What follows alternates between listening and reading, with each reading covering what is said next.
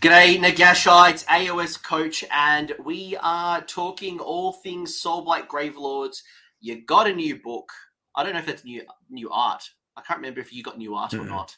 Nah, I was going to say this is the Gitz treatment. You got good rules, um, yep. but you got old art.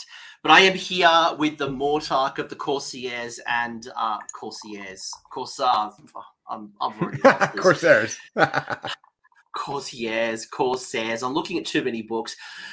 Look, I'm here with the, one of the top performing Soulblight Gravelords player. It's Alex Gonzalez, who is a summonable hero we've recently learnt, and we're yeah, talking sure. Soulblight Gravelords. Glad to be on, man. Um, yeah, I love the new book, and uh, I'm definitely very excited to get a lot more reps with it. First off, welcome back because uh, I had yeah. you on the last book, and probably a nice little segue because obviously you got a new book, new rules, updated war scrolls. Things have changed, things have improved, things have been lost. What's your overall read?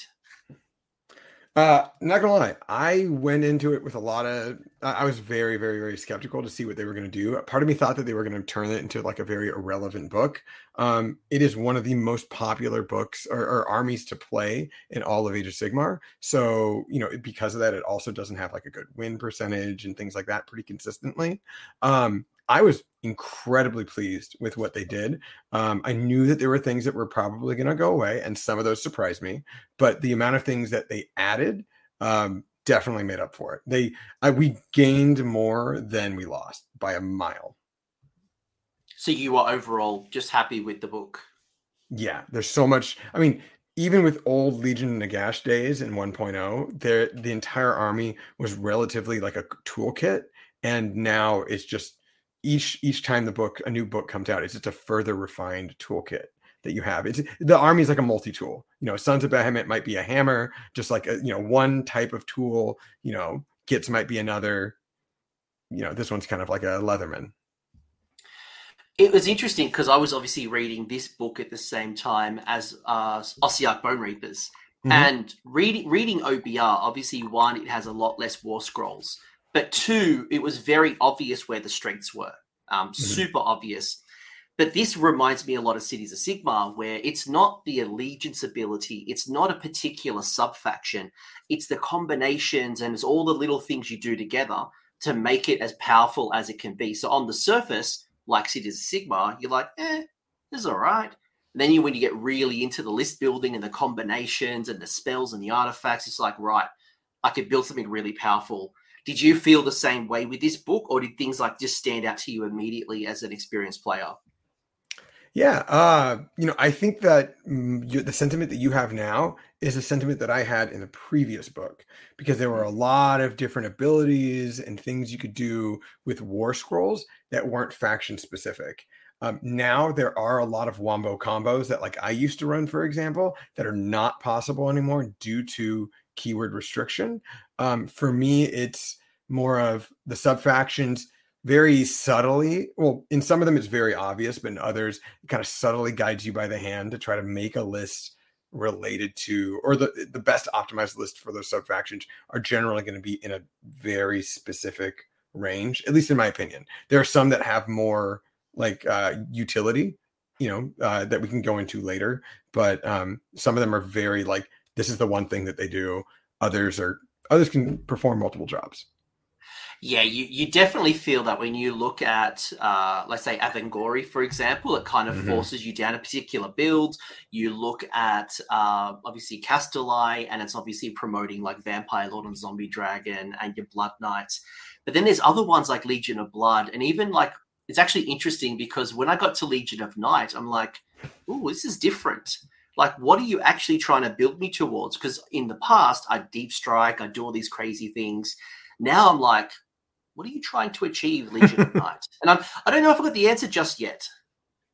Legion of night is really really interesting. Um you know my i my, my twin brother plays Warhammer now, and uh, I got him in, and uh, he's been playing some Soulblight now as well, and he's been really thinking about Legion of Night. So I've been kind of looking over things for him, uh, you know, trying to get some lists for him to test out, and that one's it's funky. Yeah, I agree. I think that it's really really cool to have that kind of ambush mechanic in addition to the you know grave sites and having a heroic action to just be able to teleport and just like dip out.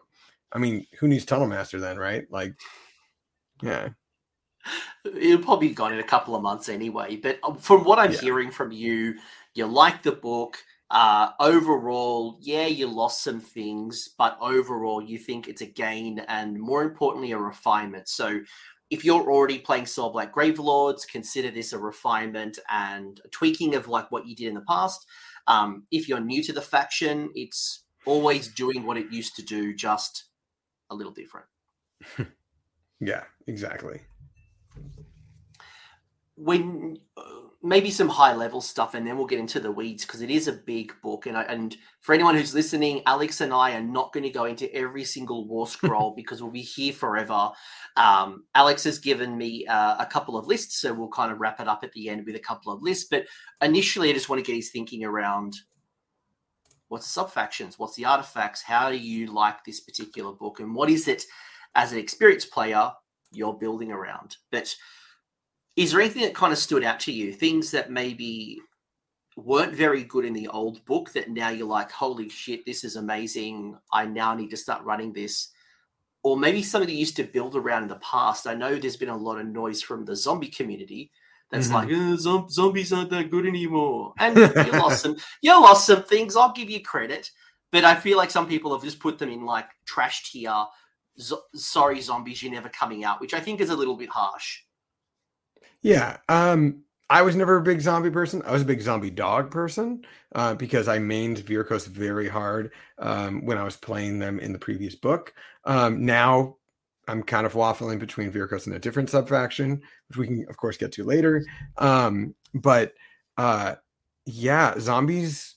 They, I personally didn't play them because I knew that like no game would finish on time. Because when you when you play zombies, you don't play 20, you don't play 60 you play like 120 and i'm not about that i'm not going to do that at all I'm not going to touch it um, but they obviously lost their mortal wounds um, you know i personally think that you know zombies are best suited either to go full into that like zombies spam shenanigans with the access to like the corpse cart tax for the mortal wounds again but i actually like them best in OBR. Um, I play OBR. I have OBR. I'm not as excited about that book as I am with Soul Blight, but um, you know, every time I looked at uh, at the list, I thought, "Where's the body? Where are the bodies?" And um, the easiest solution was for 175, uh, 170 points, getting that regiment of renown of just 20 zombies, one corpse cart. Sure can get picked out. It's a character now though, and boom, it's got uh, they both have a five up if they're within range of each other. So that's helpful. It's not bad considering, and I'm sure someone's about to um actually me in the in the comments like oh, OB, o, OBR have no allies. Yes, these are mercenaries. These are regiments of renown. They're different. That's how you can get around it. So, but it's a it's a good shout. It's a really good shout. Um, but okay, so zombies changed a little bit. Um, is there anything that maybe wasn't very good in the old book that you think has had a little glow up. Like for me, for example, the humble skeleton. The humble skeleton. When I read that war scroll and I saw some of the changes, I'm like, yes, please. Oh, so good. Yeah. Um, I initially looking at the book, I was not happy to see that both skeletons and graveguard got their um, got their attacks switched around. They used to be threes to hit, and then they're four, and they were fours to wound. Now it's the opposite; it's fours to hit and threes to wound. But in the grand scheme of things, as long as you don't get roared or you have some other buff on top of you, you should be perfectly fine with hitting on threes. And frankly, if you're not hitting on threes, you should have some other buff that we can get into again later that allows you to almost have like a mitigation of those four up um, uh, fours to hit, like get extra attacks, if you will. Um, I think that Skeletons definitely got a glow up uh, because now they can get rend, and their regrow is more than just from the things that were died that phase. I think that's incredibly helpful. Um, but I also think uh, Black Knight's got a big glow up, uh, big, big, big glow up. Um, mm. And then I think that the some of the lesser generic heroes got a glow up. And when I say lesser ge- generic, I'm really just talking about both Wight Kings. Um, and then the biggest um, The biggest one for me is actually more of a flavor choice. Um, I've always enjoyed the Vengorian Lord. Um, I never liked the model per se, so I've always like converted and stuff like that. And I'm a little, I'm a little fiend, I'm a little goblin for getting like old school models. So if you ever remember, if you if you ever played Warhammer Fantasy, the Zacharias, the ever living model, the um, Ooh, you know the, the yes. dragon, it's a zombie the, dragon. The the neck the, the, the Necroc um, vampire. It fits on a it fits on a Vengorian base perfectly. Um, if you buy it from the Age of Sigmar days, it comes with the appropriate base. Um, and I swapped Zacharias. I uh, custom built a uh, a saddle, and I put a Blood Knight, um, an old yeah Blood Dragon Vampire Lord on top with a pike, and that's been my Vengorian Lord. He's been collecting dust, and the Vengorian Lord, in my opinion, got a gigantic glow up uh, with more consistent attacks, less um, randomness with not being able to do anything for like bloodlust or whatever. Uh, I think that that thing got a giant glow up. Yeah, I, I would agree. Um, that that to me, like the minute I saw both, is it Lauka Vai and the Vengorian Lord mm-hmm. lost their lost that ability, like in the hero phase, you roll dice, they go crazy and they can mm-hmm. run and charge, but they can't use certain things. That consistency as a tournament player, chef's kiss. I absolutely love it. Um, but it wasn't all like sunshine and rainbows, you know. Um, uh, what's his name? Mannfred. Mannfred lost his little teleport shenanigans. He can't yeet out of combat. Um, like there's so many little micro changes and the way the Wight King kind of interacts. Um, uh, like I mentioned, you know, those little minor heroes like Torvus and uh, Gorslav. I'm like, oh, I'm now kind of interested in those. Like they never really interested me in the past. Now they've caught my attention. Yeah, they they they each have gotten very unique. I'll say, um, and I'm familiarizing myself with Mannfred again. Uh, Mannfred didn't necessarily get like a debuff. He just lost his like very explicit kind of benefit of of being able to dip out whenever he wanted. Um, being able to do an out of sequence like charge and being in Legion of Night is super duper helpful. Um, he got extra attacks for his sword and I believe for his glaive as well um, but I'm double checking that right now. Um, but he um, did, but he did lose his command ability. It used to give you plus one to hit and plus one to wound aura. So that's true. He did lose that, which is really, really unfortunate. And it was just one extra attack with his sword. Um, but he gets the War Master ability, which is really, really helpful. Um, and FYI, though, unlike OBR, um, which uh, have two, three War Masters, two of which are faction specific, uh, none of the War Masters and Soulblight Gravelords are faction specific. Granted, they're not going to be nearly as useful if they're not in their own sub faction, but none of them are faction specific. Um, the Sword of Unholy Power, I think, has a lot more very explicit verbiage, which I enjoy. Um, and the fact that he has, uh, he can give strike first, or he has strike first when he makes a charge, I think kind of makes up for the dip in combat because, mm. uh, I mean, if he gets alpha, he gets alpha but uh, I think it's more of a lateral move than it is him getting nerfed. I think it's just we were looking we're looking at him and he was you know blue and now he's orange. Yeah, yeah. yeah. I, am not saying Mannfred got nerfed. I'm saying yeah. he got changed. So sure. And like, but you but you make a good point, and the fact is that like, yeah, he might have changed, but he's still viable. I think is what mm-hmm. I'm hearing. Yeah.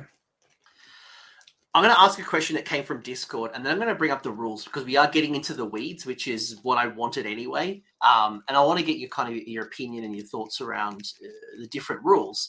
But a question that came up from Discord, which I thought was a really good one, coming from a guy called, uh, well, person called Nagash Apologist, saying, "What are the arch- what are the archetypes you think have the longest longevity in the new book?" Uh, recursion. Um, you know, being able to have a, an being able to be that person where you're going to be able to get hit and be able to take a punch and get right back up. That's the mechanic that's always existed, and um, that's that archetype is further reinforced in this new book because um, even in 1.0, uh, now granted, half of 1.0, no Death Army had a book, but when Legions of Nagash came out, um, you recycled at the end of the movement phase. Um, you could still make a charge, and now you can't, but you could do that, and then with this new with the the book before this, you know, it was the end of the turn, so they're bringing a lot of things back into line with the a very very very first book that wasn't actually called Soulblight Gravelords, but for all all intents and purposes it was. Um, so they have been able to kind of like keep this very very very consistent theme um, and they've changed it in a few ways i mean i was a little disappointed to see that uh, the generic spell that every caster knew um, which was De- Deathly Invocation to just bring, you know, three models back to a unit. That's gone. But now um, the Deathly Invigoration of just bringing things back in the hero phase is a flat three. And if it's near, if the unit's near gravesite, it's plus one. And if you're near a Mortis Engine, which is good, I think it's good. It's not, shouldn't spam them, I don't think, but they're incredibly good. Um, uh, uh, if you're near that as well, then you bring uh, seven models back, basically. Yeah. Yeah. And if you really want to bring back models as well, obviously we'll talk about Nagash and I will get your opinion on Nagash in due time. Because mm-hmm. he yeah. did get a I, I I will say he got a glow up on his war scroll but he also got a glow up in the point. So we'll talk a bit about later what yeah. your thoughts are with Nagash. Is it worth it? What would you need if it wasn't worth it? Um, there's a lot of really cool changes, and I think Soulblight Gravelords is a list builder's dream. It's like a really nice delight because you can do so many things. And look, whether you want to run Blood Knights, whether you run zombies, skeletons, what uh, you want to run Black Knights, there's something in here for you. And look, when we talk competitive, there's going to be some optimum choices. But if you do want to run some type of list, I feel like you could, you know, th- there is a build for everyone, unless you like shooting. yeah, then then there's not much you can do there. There's some random shooting, but not much. Yeah. No, although although some people I remember seeing some rumors like, oh, they're gonna get skeleton crossbows. Yeah, that didn't happen. Literally sorry. never gonna happen. Never gonna happen. sorry, sorry. But in fairness, like look at those Nighthaunt crossbows. Like maybe you don't want them. Yeah, Jesus. Yeah. Yeah, that's true. Oh, All right, so so so we'll skip the cursed legions, uh, this, the cursed bloodlines, because we'll get to the proper rules uh, down the track. But when you look at the sub the the allegiance abilities, you got the endless legions, the unquiet dead, deathly invocation, and deathless minions. As an experienced player, what do you see? How do you think about this for your list construction? Like, talk to me I assume everyone's read the book or they've at least listened to me read the book to them.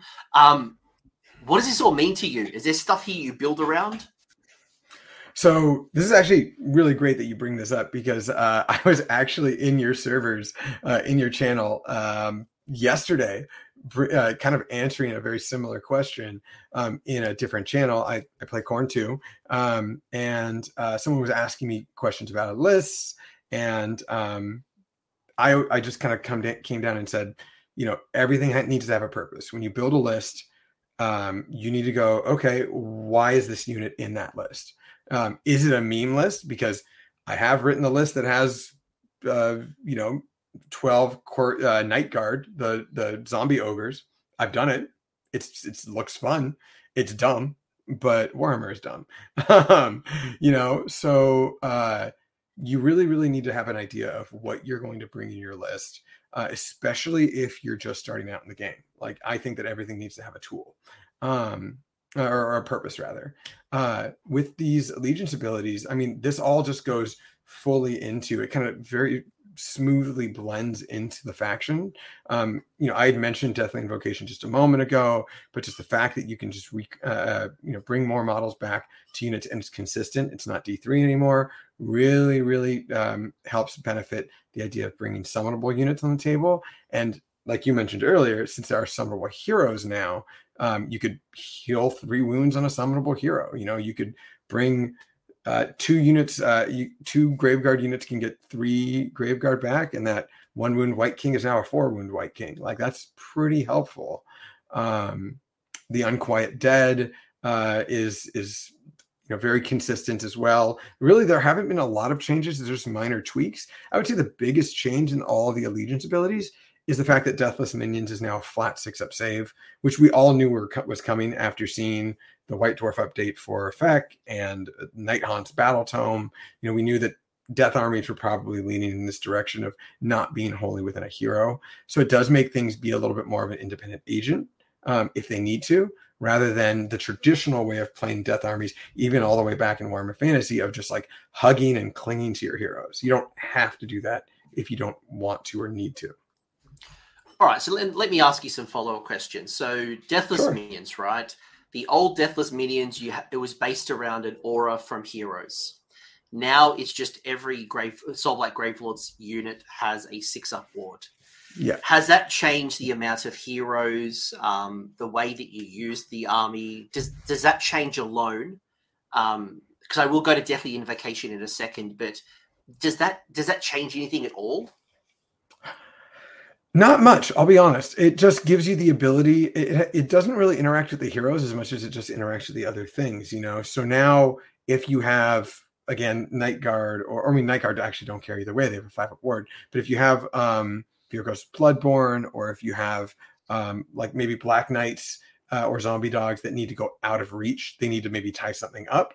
Um, you're not taking a big risk. Um, or if something is like a unit of skeletons, for example, if they're hitting the, if they're on their home objective, while everything else, all of your hammers are going into your opponent's front line, and you know that there's maybe a couple of deep strikers that are nearby, you don't have to worry about being holding near uh, a grave site or holding near a hero to benefit from the six up ward. You just know you're going to have it now. So it gives you a little bit more ease of play. Um, and that kind of fire and forget. Well, it's not going to be a fire forget, but come, you know, going from one book to the other, I think it's going to be a big relief for players not having to worry about that you won't need to rely on power pairs just to keep deathless uh, minions or any other. But it doesn't mean that you throw away all your heroes because with Deathly no. Invocation, you need at least three. So I guess, well, you don't need three, but um, each hero phase you can pick three Soulblight Gravelord summonable units within like blah, blah, blah, blah, blah. When you look at Deathly Invocation and knowing that Invigorating Aura has changed, um, do you like to take a lot of small heroes? Do you go for a couple of big heroes? Like, what's your thinking around Deathly Invocation and how you try to maximize that particular ability? Uh, well, you know, this unfortunately, uh, in the next few months with the new season, things are going to change, of course. Um, right now, um, you know, time stamped, it, I would usually only bring maybe one maybe two Galletian champions um, to try to benefit from maybe backline abilities while you have some more heavy hitter um, um, heroes a little bit more in the front. Um, but the fact that you can have, I would only really have one or two small small heroes unless you're playing Vyrkos for a very very specific reason. But uh, for the most part, I think that you're usually most armies in in in, in AOS are going to have anywhere between eight to 12 units. So, you know, when you think about how many heroes, how many things can be affected, not very many, especially when you have very large, like, you know, if you have a zombie, if you have a zombie dragon, that alone is going to mean that like you're not going to have 14 units. You shouldn't at least. Um, and so you have maybe three or four heroes in your list. I think you're fine. Um, you know, the previous book I, I really don't think it's unchanged uh, when it comes to that because I'm thinking of my list from before, and I had around you know no more, no less than three, no more than maybe five, five heroes. I generally ran around three to four in my previous list, so I don't think it's that much of a change. Yeah, like I guess there's a couple of things. Like, and obviously this is where the archetype and the builds are going to change. Like, for example, sure. if I run a zombie heavy list, I'm going to need keeping 60 zombies wholly within 12 can be difficult. So I might sure. have a hero following. You know, if I'm throwing Graveguard up, you might have the Vampire Lord or the Wight King.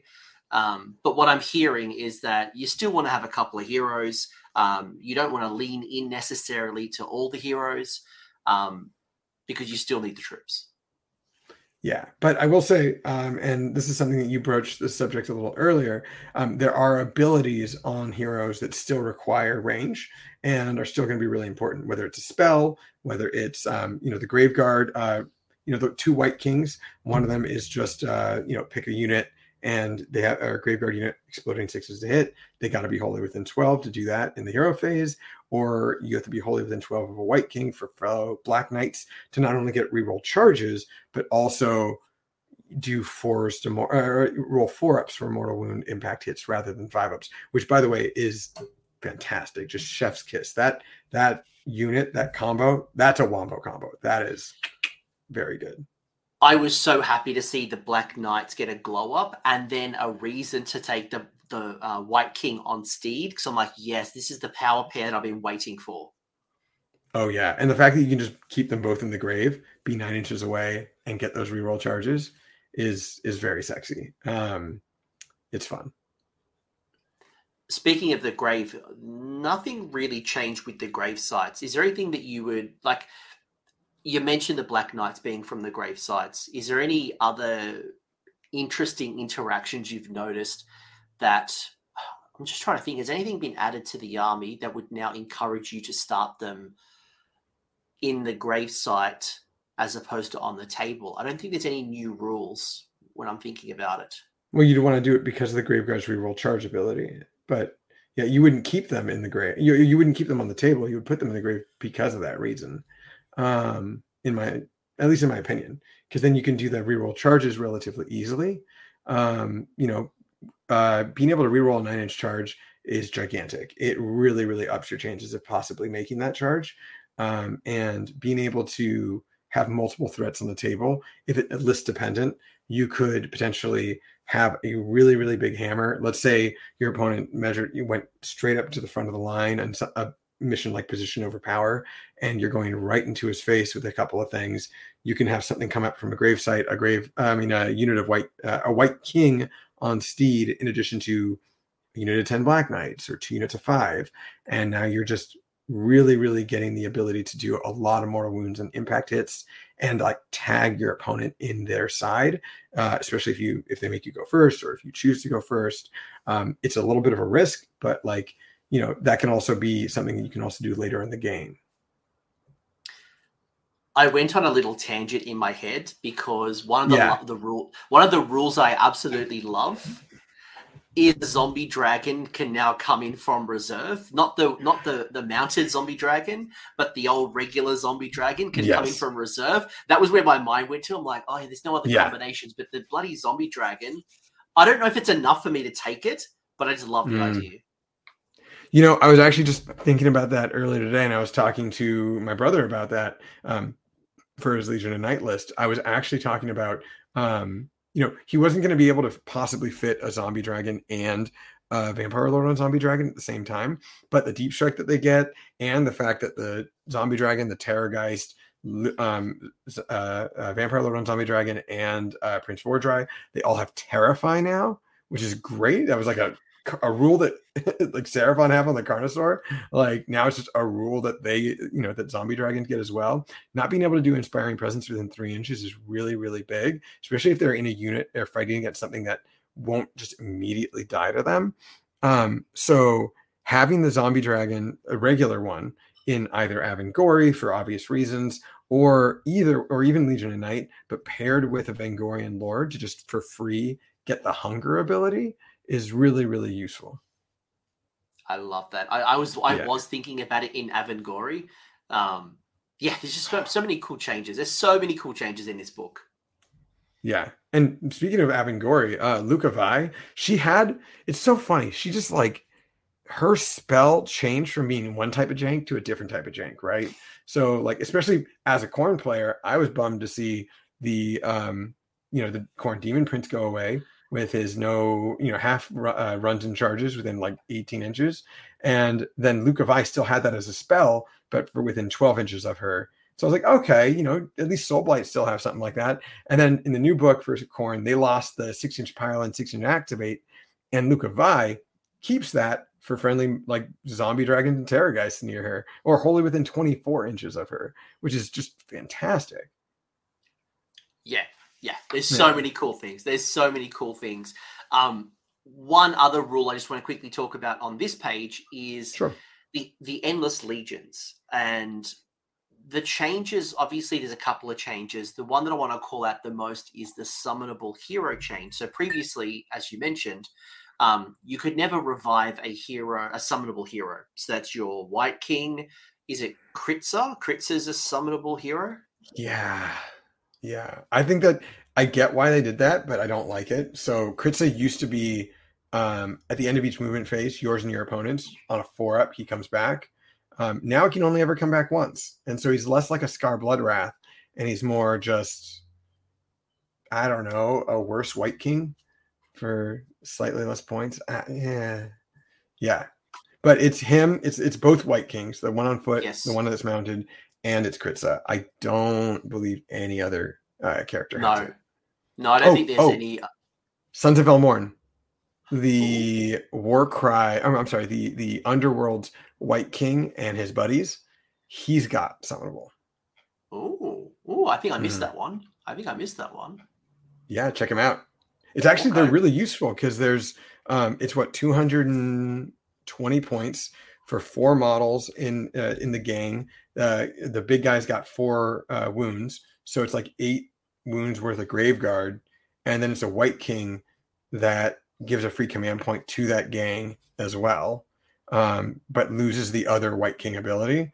And it's all wrapped up. So basically, it's a Wight King plus 85 points of 10, essentially eight Graveguard not not that you needed this confirmation, but I'm just looking at the war scroll, and yes, a thousand percent. Um, the King uh, Velmorn does have the summonable keyword, so um, yeah, just just just want to reconfirm it so that the comment mm-hmm. section didn't go crazy. But what are your thoughts on the Endless Legions in general? Because you used to come back at the end of the Battle Shock phase, and my poor opponents. I got a guy in my local community, Tom. I play a lot the guy has never rolled a Deathless Legion in his life against me. But now it seems that it's improved. It's easier to bring back. Um, and it's happening in the movement phase, not in the battle shock phase, which I thought was a big win. Yeah, um, I I do agree that it is a pretty big win. That is kind of in the middle of the turn. It really makes your opponent think um, because there it's not the end of the turn. You guys aren't scoring points, and it's going about to be you know a roll for priority, or it's about to be the other player's turn. You guys know you know it's it's kind of like more of a disrupt uh, disruption for your uh, opponent, maybe um, morally on the other side of the table, but. Um, I don't really like the fact that they can't charge and they basically can't do anything. They're just there. They exist, nothing else when they come onto the table like that um, which is unfortunate, but I understand why. There's only so many things you can do without, you know, pushing the boundary of being a little too strong. Um, so they were, they played it really, really safe with this Games Workshop did, which is fine. Um, but I do like the idea that things are easier to to come back. Um, you know, a f- three up in your turn, basically a four up in your opponent's turn for normal units. Otherwise, it's a four up and a five up for these characters.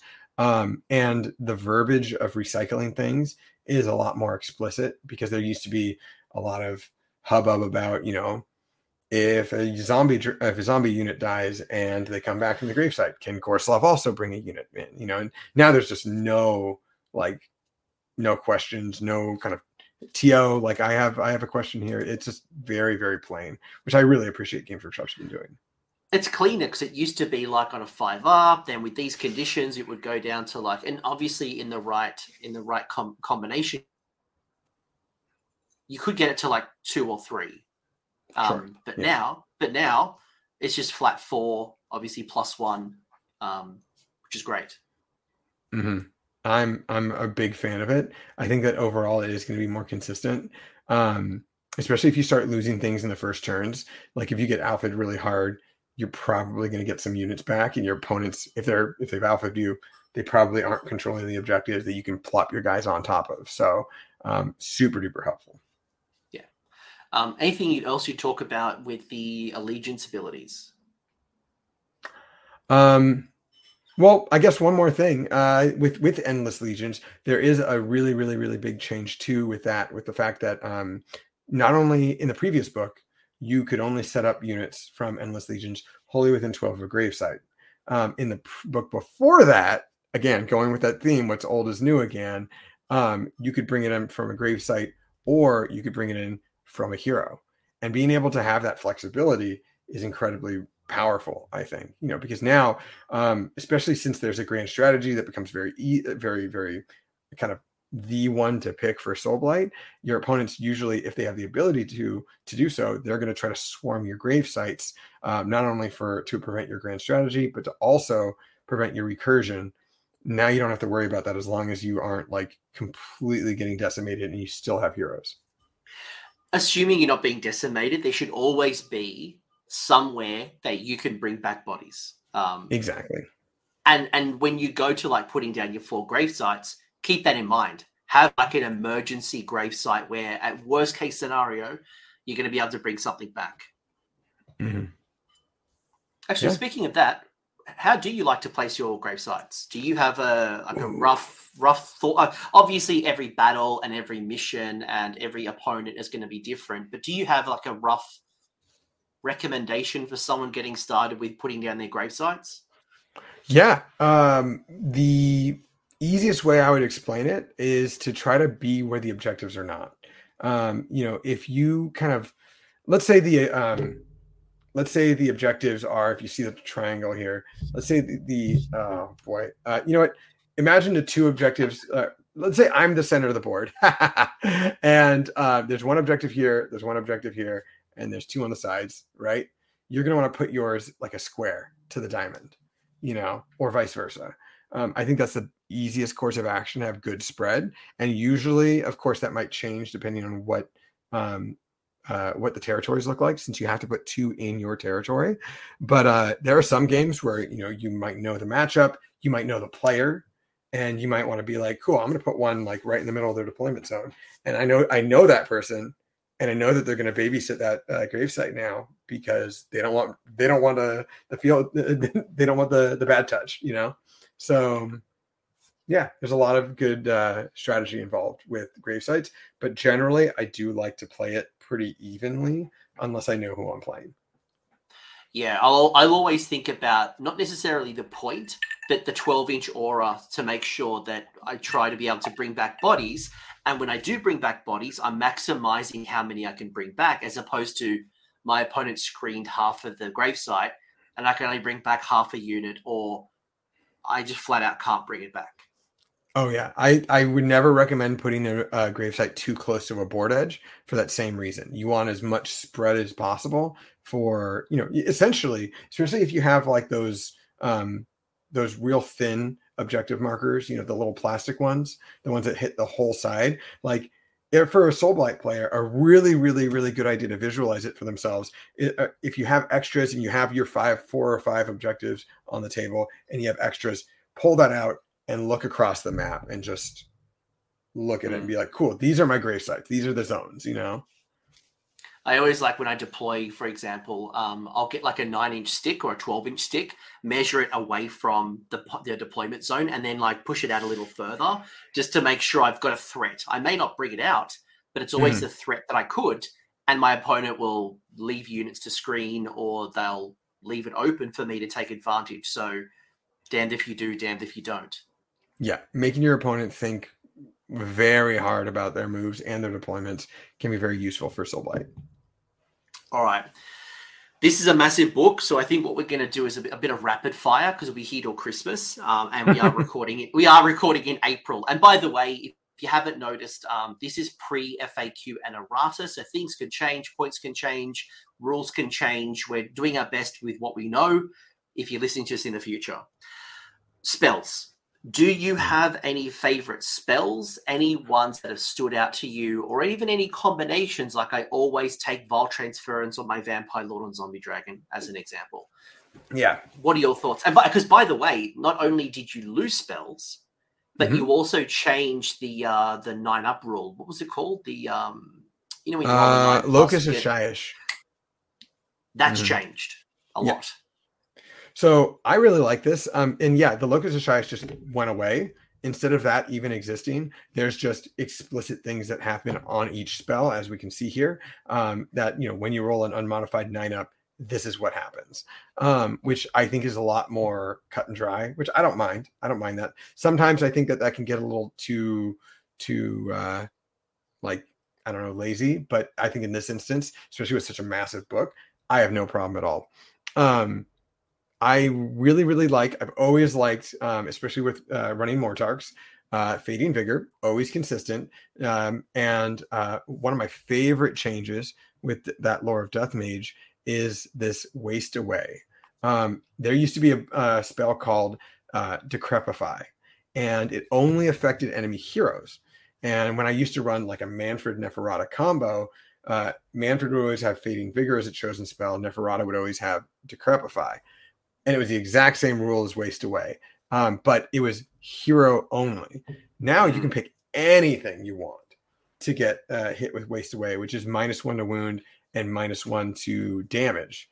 Um, now, unfortunately, you can't double up on the same unit like you could before. There was a time where I fought against a Sons player, and there was a Gatebreaker running up to me, and you know, I double fading vigored and double waste away or double decrepify at the time, uh, the thing. And I just, at that point, I just felt safe to just charge it with anything, you know, because at that point, the, uh, with the Neferata combo, that, that gatebreaker was minus one to hit, minus one to wound, minus two damage, and minus two attacks. I was like, oh, I'm totally okay with like 10 zombies charging this thing and that's it.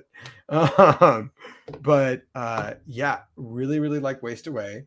Um, vile transference I'm, I'm glad you brought that up because i never ever ran that in a pre- previously but now that like the hunger is a little bit of a sexier role for vampires but it caps at six uh, vile transference is a lot more tasty for me as a choice.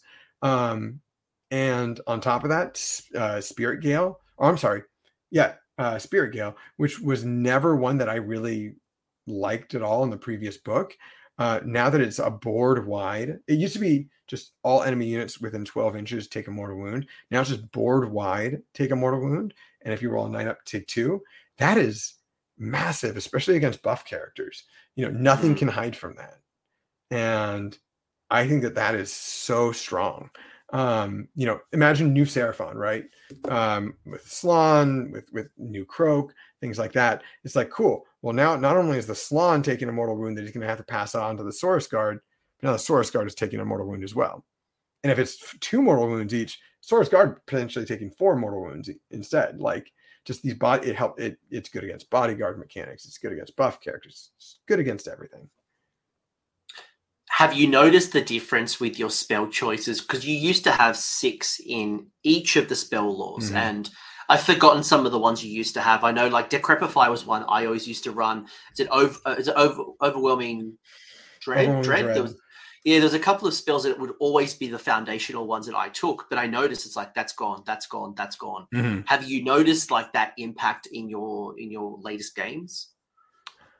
No, um, I almost don't even, you know, I almost didn't remember them until this conversation. I had to think about them again. Um, it it is so helpful the, uh, that the lore of vampires actually has useful abilities that I've not needed to, or I've, I haven't even thought of doing um, some of the previous spells. Um, the one that I think personally I would, as I play more games, probably miss would be um, uh, Amaranthine Pinions which is yes. just add six inches to the uh, move of a friendly vampire uh, to make a vampire lord go from six inches to 12 inches with fly. That was always helpful. Um, and to make a zombie dragon be a 20 inch move instead, always helpful. Granted, if you're playing if you're playing Legion of Blood and you know you know what the priority might look like, you're not really going to care about that anyways in most missions. But um, yeah, that's probably the only one I'm going to think about you had to like top three the spells here in mm. both both both both laws. Obviously, there's only three on each. What are your favorite three? Oh yeah, that's super easy. Uh, Spirit Gale, Waste Away, Fading Vigor. Um, in order, I would say Spirit Gale number three, Fading Vigor at number two, and Waste Away at number one. Yeah, I, I, I would agree. Although Prison Prison of Grief is singing to me, being able to make an opponent strike last that's just singing to me. Yeah, no, no, I I totally agree. So that's actually my favorite thing is the fact that all of them are useful now. You know, there was one where you would like I, I think Prison of Grief used to be like you would grasp a piece of terrain and like on a five up, your opponent couldn't do anything near the piece of terrain. It was, was like it, was it, never. Was it mm-hmm. half movement or something? I, I, remember you're right. There was something yeah. weird, but I couldn't remember the interaction. It was too too complicated to set up. Yeah, and it was just kind of lame. So now they just basically just um they've condensed things, they've they've concentrated the spell lore, and they've just made all of them useful. Um, but I think it just depends on how you want to run uh, your list and kind of like what your expectations are on the spells you're going to cast and quite frankly who's going to cast them because there are incredibly strong war scroll spells too that like you need to take into account and then especially on like an explicit hammer unit like um Uh, in Legion of Blood of Vampire Lord and Zombie Dragon, or even possibly a Vengorian Lord, being able to choose flaming weapons can be a huge boon instead. So before we move off spells, I do want to talk about a spell that significantly changed, but it's not a part of this list. I know where you're going with this one. Which one? Is it Vanhel's? Yeah, yeah, Vanhel's. Yeah, yeah. I'm gonna I'm gonna put a line in the sand. I love new Vanhel's. Being able to fight in the hero phase as opposed to twice in the combat phase, to me, was awesome. As a Daughters of Khaine player who knows the value of fighting in a hero phase, getting out of all out of all out defenses and particular buffs and being able to stop opponents, I love it. What's your take? Oh, exactly. Uh, I completely agree. Um, I I don't have it in front of me right now. Is it still casting value six? Uh, keep keep going. I'll, I'll, I'll go find it. Okay. But, I wouldn't um, be shocked I, if it was casting value seven now or something due to due to the uh, nature of the uh, change. Six, no, no, six, six. No, it's uh, casting value of six, range eighteen. Um, Fantastic.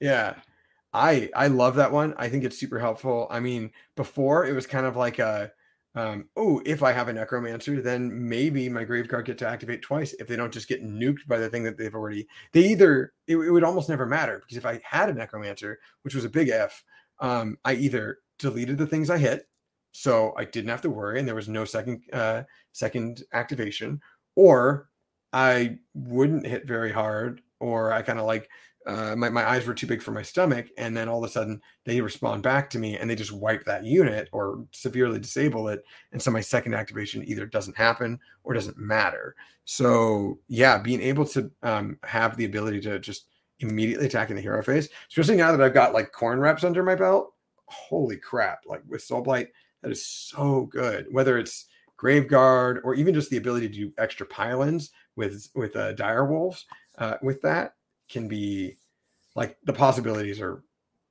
pretty much endless. Yeah. Yeah, because it's just summonable. So obviously your zombies, your dire wolves, your um, grave guard, your skellies, your black knights, your Wight uh, kings. Your oh, Wight and king, yeah. The Vyrkos watch captain guy is also summonable. I did check him here earlier. Yeah, yeah. sick. The skeleton. So I'm a big yeah. fan. I'm a big fan of the new Necro. Um, he's so cool. Mm-hmm. Yeah. Thanks for entertaining me on that one because I'm like, oh, that's a big. I, I, thought that was a big change because it was like a everyone runs Vanhel's. Everyone loves running a little necromancer with hat. Um, now you've got a whole bunch of allegiance abilities uh, between the different cursed bloodlines or whatever it was. Um, mm. Without going into the weeds of it all, sure. What's your what's your thoughts on Legion of Blood? Oh, just at a very is, high level. Yeah. So, you know, you know who uh, you know, one of my good friends, Jeremy, he plays a lot of the armies I play nowadays. And uh, you know, he loves his Legion of Blood. And in the previous book, he was big Legion of Blood stand. And I was kind of like, I get it, I see it, you know, that's valid. I like Vyrkos. And I still do. I still really like it, whether it's the aesthetic, whether it's the the rules. Um, big, big, big, big fan but now uh, they got me playing Legion of Blood because these abilities, these rules, which again, like you said, you know, we don't have to go through because they're right here. They are so so useful. Like just the unparalleled expertise is just to me a cooler, radder version of like the equivalent that like ogres get. You know, so like if the hero's not in combat, he's a good cat. They're they're consistent caster. If they're in combat, then they're way scarier in combat now. You know, being able to make a zombie dragon, you know, four attacks at the lance, uh, four attacks at the maw, and eight attacks for the claws, like, oh, so good. Like, you know, or the Vengorian Lord having four attacks with his uh Gordren's talons, which by the way got a like 200% glow up compared to the previous version of that weapon. Like, there's just so much usefulness in this army. Yeah, and and the and anyone who saw the White Dwarf where this got introduced, you had to choose whether they got one or the other. Now you get both, which is brilliant. Really? Yeah, so so when White Dwarf brought in the Legion of Blood ability, this this particular unparalleled expertise, yeah. you had to pick you had to pick whether your vampire mm. was uh, empowered or yeah. So so, but and obviously, if, if, you were on foot, you get like two, and if you were on vampire, on, on you're right. Dragon, no, yeah. One. I don't know why I forgot about that. That was in the previous book. Yeah. Yeah, yeah, but it, it, it's mm. it's a great little ability. Um, maybe maybe before I get your favorite command traits and artifacts, um, do you think I have to run Neferata in a Legion of Blood army? Like, is that like a, a must auto include, or can I run a list without her? Yeah, you should be considering your army list at 1610 points um, because you're going to want to add Neferata always. Um, you know, the usefulness that she gets, she gives you in the list is massive. Um, again, she's a vampire hero, so she benefits from unparalleled, unparalleled expertise, and she's a level two caster. Um, and she has, especially if you don't have any necromancers in your list, she is your consistent Lore of Death Mage caster. Um, I I can tell you, even at that um, all of last like ITC season and stuff like that, being able to uh, use my command points and then have n- like immediately was useful, but also like I would almost never have command points throughout the actual round because I would almost always, especially with Neferata and Mannfred together, you know, use both their command abilities and have their auras.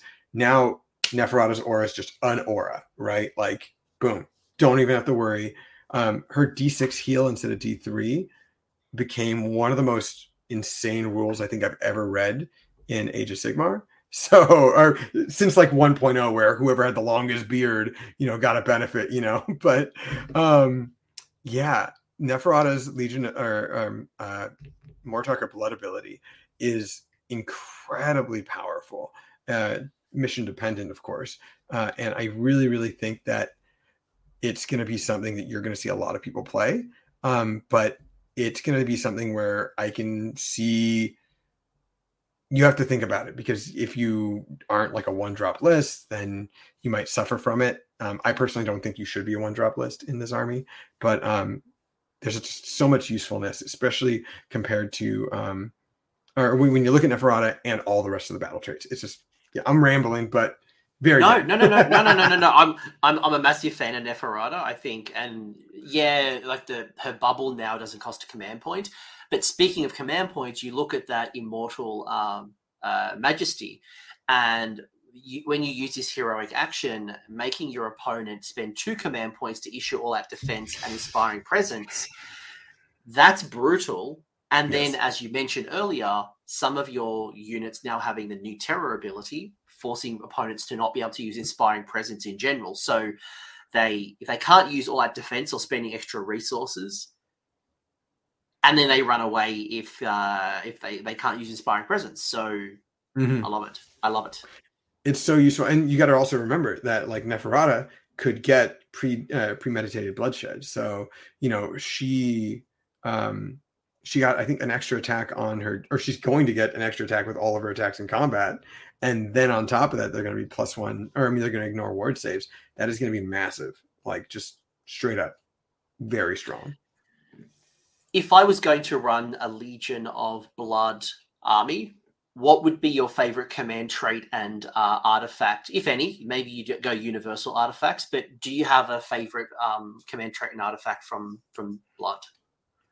Uh, good question. I mean, I think that they're all useful, but when it when I come when it comes down to it, some of them are going to be irrelevant against other armies. Um, and I always think of Sons, right? Like a good kind of litmus test for um, how well you can do at a tournament is like, can you beat a gatebreaker army? I mean, I, I, I mean, a, a, gatekeeper army, which might be all gatebreakers, um, you know? So uh, being able to think about like an army that can like be a, a kingmaker, like like Sons um, at a tournament, being able to like beat something like that can be really helpful. Um, so that being said, Uh, my favorite is Doom Minions, but I know that if I go up against a Sons player, it's going to be completely irrelevant if they don't have baby mm. uh, Gargants because you can't pick a. Oh no, it is going to be re- irrelevant across the board because mm. you can't pick a hero, you can't pick a monster. Um, so that's fine. But in almost any other matchup, you're going to have a lot of success. Besides maybe Frostlord spam like Boulderhead, um, it might not be as helpful. But for me, the grand scheme of things, Doom minions just seems like such a powerful trait for you know everything from your zombie dragon with the force to hit on the mount um, uh, or graveguard with force to hit normally or even skeletons like before just them all hitting on twos against something incredibly helpful. Um, but i could also see a lot of play with taylor downfall. Um, i think that that could be really really useful too but it all requires you to have a very mobile very hard to kill uh, general which like further reinforces the idea of bringing something like a Vengorian Lord or a zombie dragon who have, you know, who are monsters, who have good saves, who are fast, and who can stay in combat. Yeah, if I'm taking a Legion of Blood army, I'm never just leaving home with Nephi. I do want to have some type of monster hero that goes in parallel, like the Vampire mm-hmm. Lord, Zombie Dragon, like the Vengorian Lord. Um, mm-hmm. I think to to your point, if I'm going to a tournament, uh, the Taylor downfall is probably the one that'll get you the most value. Everyone has that killy hero. Um, while, as you said, like Game Hunter or Doom Minions, you run the risk of um, the gauntlet of going up against armies that don't meet the criteria. Yeah, and and no, you're totally right. Like I personally would run Doom minions, but also like I can play without a command trait and I sh- and I could be fine.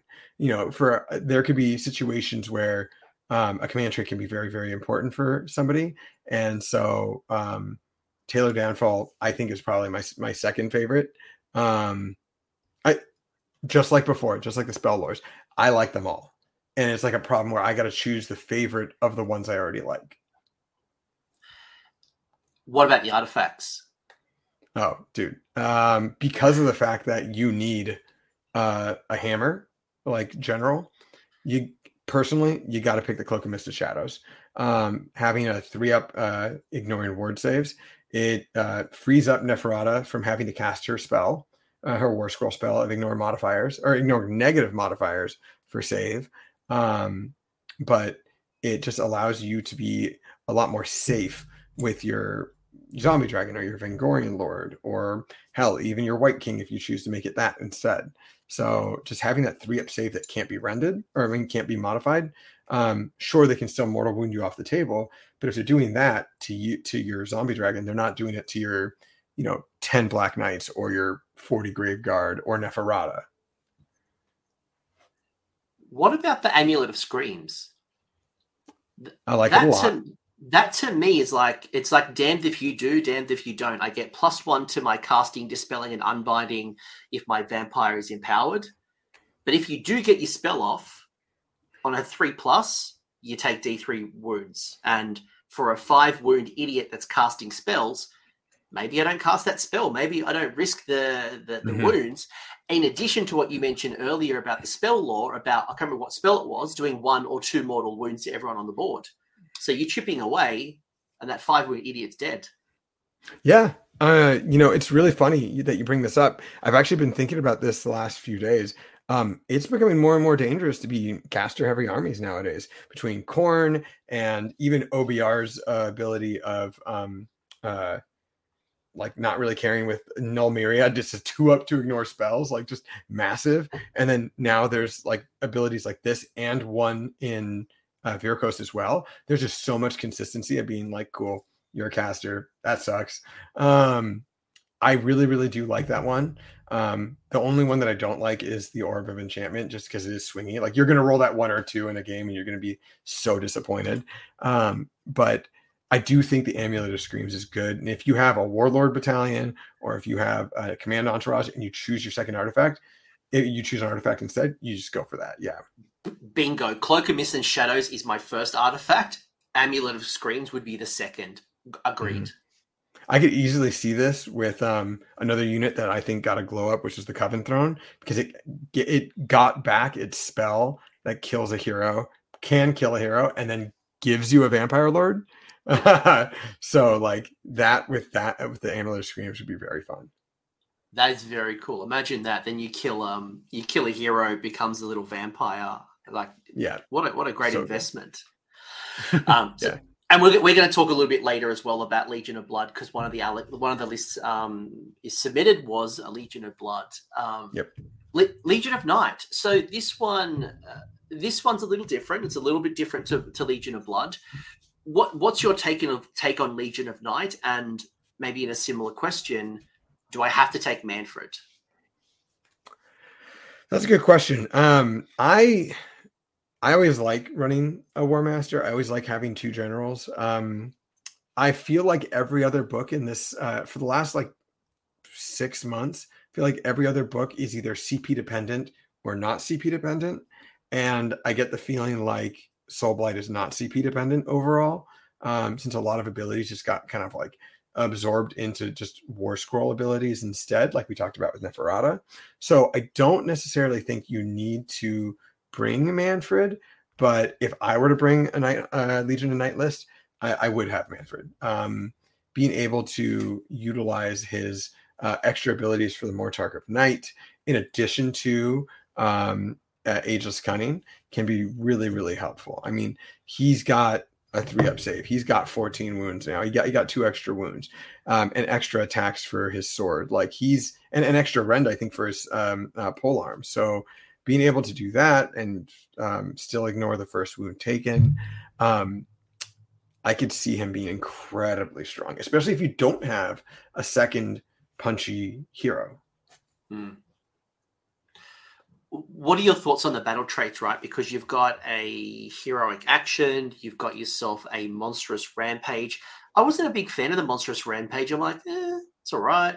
I'm like, I mean, pestilential breath and death streak are they're not the greatest. And is it oh. death pestilential breath got worse? Like it's got now so much better. Oh no! So so pestilential breath used to be one attack, one shot. Um, you either rolled the hit roll which was a three up. Uh, three's to hit. I think it was two's to wound, um, but degraded, and it was two rend. No, it was three rend. Rend th- was, was rend three. It was rend three d six damage. Uh, now it's d six shots, and it's twelve inch range instead of eight, like it was before, and it's just threes and threes, so it's consistent, but it's not bad, and it's one rend only, but it's flat three damage. That's really really good because you could do five shots and then three go through and then three or two wound. And if it's not something with a good armor save, you could do quite a bit of damage. What's the what's the rend on it? It's, I think it's only rend one, I believe. Yeah. Okay. Um, let me know. Yeah. Because because uh, I think that was the thing that I noticed. I'm like, look, I, I, I always enjoyed the. I think the role has changed, right? It used to be great to kind of chip a hero or a monster. Now it's much more effective on lower armored saved troops. True, which which goes back to the nature of what uh, how I at least used it before. Because before you either rolled on a hit roll of a three up, or you rolled a dice, and if it was under the number of models in the unit, then you automatically hit. Um, so you could do one or the other. And honestly, if it was above, if it was seven or more models in the unit, I just rolled the dice, not even looking at it, and be like, "Cool, I hit." Like, you know, doesn't matter. Uh, so it's it's always been something that's been consistent against hordes um, as like a potential D3 or D6 mortal wound.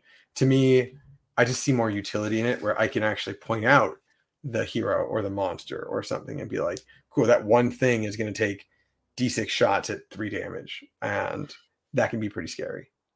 The the benefit though, and you're right, I, I actually agree with you on that point. I think the benefit here as well is that the pestilential breath on the zombie dragon is rend minus one. If you use the jaws of uh, if you enter the jaws of death, um, mm-hmm. It's happening in the in the charge phase, so they can't use all that defense. So, so and, and because your snapping maw is a range of three inches, it means if you can clear some of the screen, you might be able to use the range to get a juicier target. Oh yeah, no, I agree. I think that that's super helpful. Um, and the fact that it gives you the ability to do one or the other, because it gives you just not only the, the breath, but it gives you the death streak, can be useful. So you can really just kind of play to your flavor. Um, I would personally probably play to the zombie dragon flavor, but um, it could also be useful for a vampire lord on zombie dragon. You know, it's or you know what? Nope. Uh, I think Vampire Lord and Zombie Dragon is just Zombie Dragon keyword, anyways, right? So, yeah, uh, I'm pretty. sure. I'm pretty sure this is for both regular zombie, zombie dragons and yep. Vampire Lord on Zombie Dragon. I'm just putting up the. They are Zombie Dragon keyword as well. Yeah, yeah. so that can be incredibly helpful um, if you do bring that. Um, so yeah, you know, I think that that's a really, really, really useful ability, um, especially when you combine it with, you know, things like uh, uh, Swift form. You know, just and then of course ageless cunning, which is just always, always, always, always going to be useful. I am a big, big, big, big, big fan of out of sequence anything now. Yeah. So yeah, like the moment I saw that, I was like, cool, that's awesome. Like death armies can now, especially this and Mortis Praetorians. It's like, cool. Now we just have uh, Ironsunz ability suddenly. Like that's cool. What's your thoughts on Swift form? Being able to pick two friendly uh, vampire heroes more than three inches and basically do do your little teleport um, around the board. Yeah, uh, for this season, you don't need Tunnel Master. Uh, if you have a Vampire Lord on foot, you could just do that. Um, especially since it's not required for a dice roll, you just do it instead. Um, you know, and it says that you can't move, but it doesn't say you can't charge. So that's still pretty fun. Um, I think that you have a lot of uh, ability and you have there's a lot of synergy there with legion of knights just other uh, core mechanics and the fact that you know you still aren't taking into account yet the uh, gravesite mechanic or the two unit or um, you know the two units that are conditional battle line like bats and Vargheist and Vargheist do get just a natural kind of deep strike a teleport onto the mm-hmm. table anyways so there's a lot of like usefulness with Legion of Night and swift form Okay. How, how would you use Swift Form?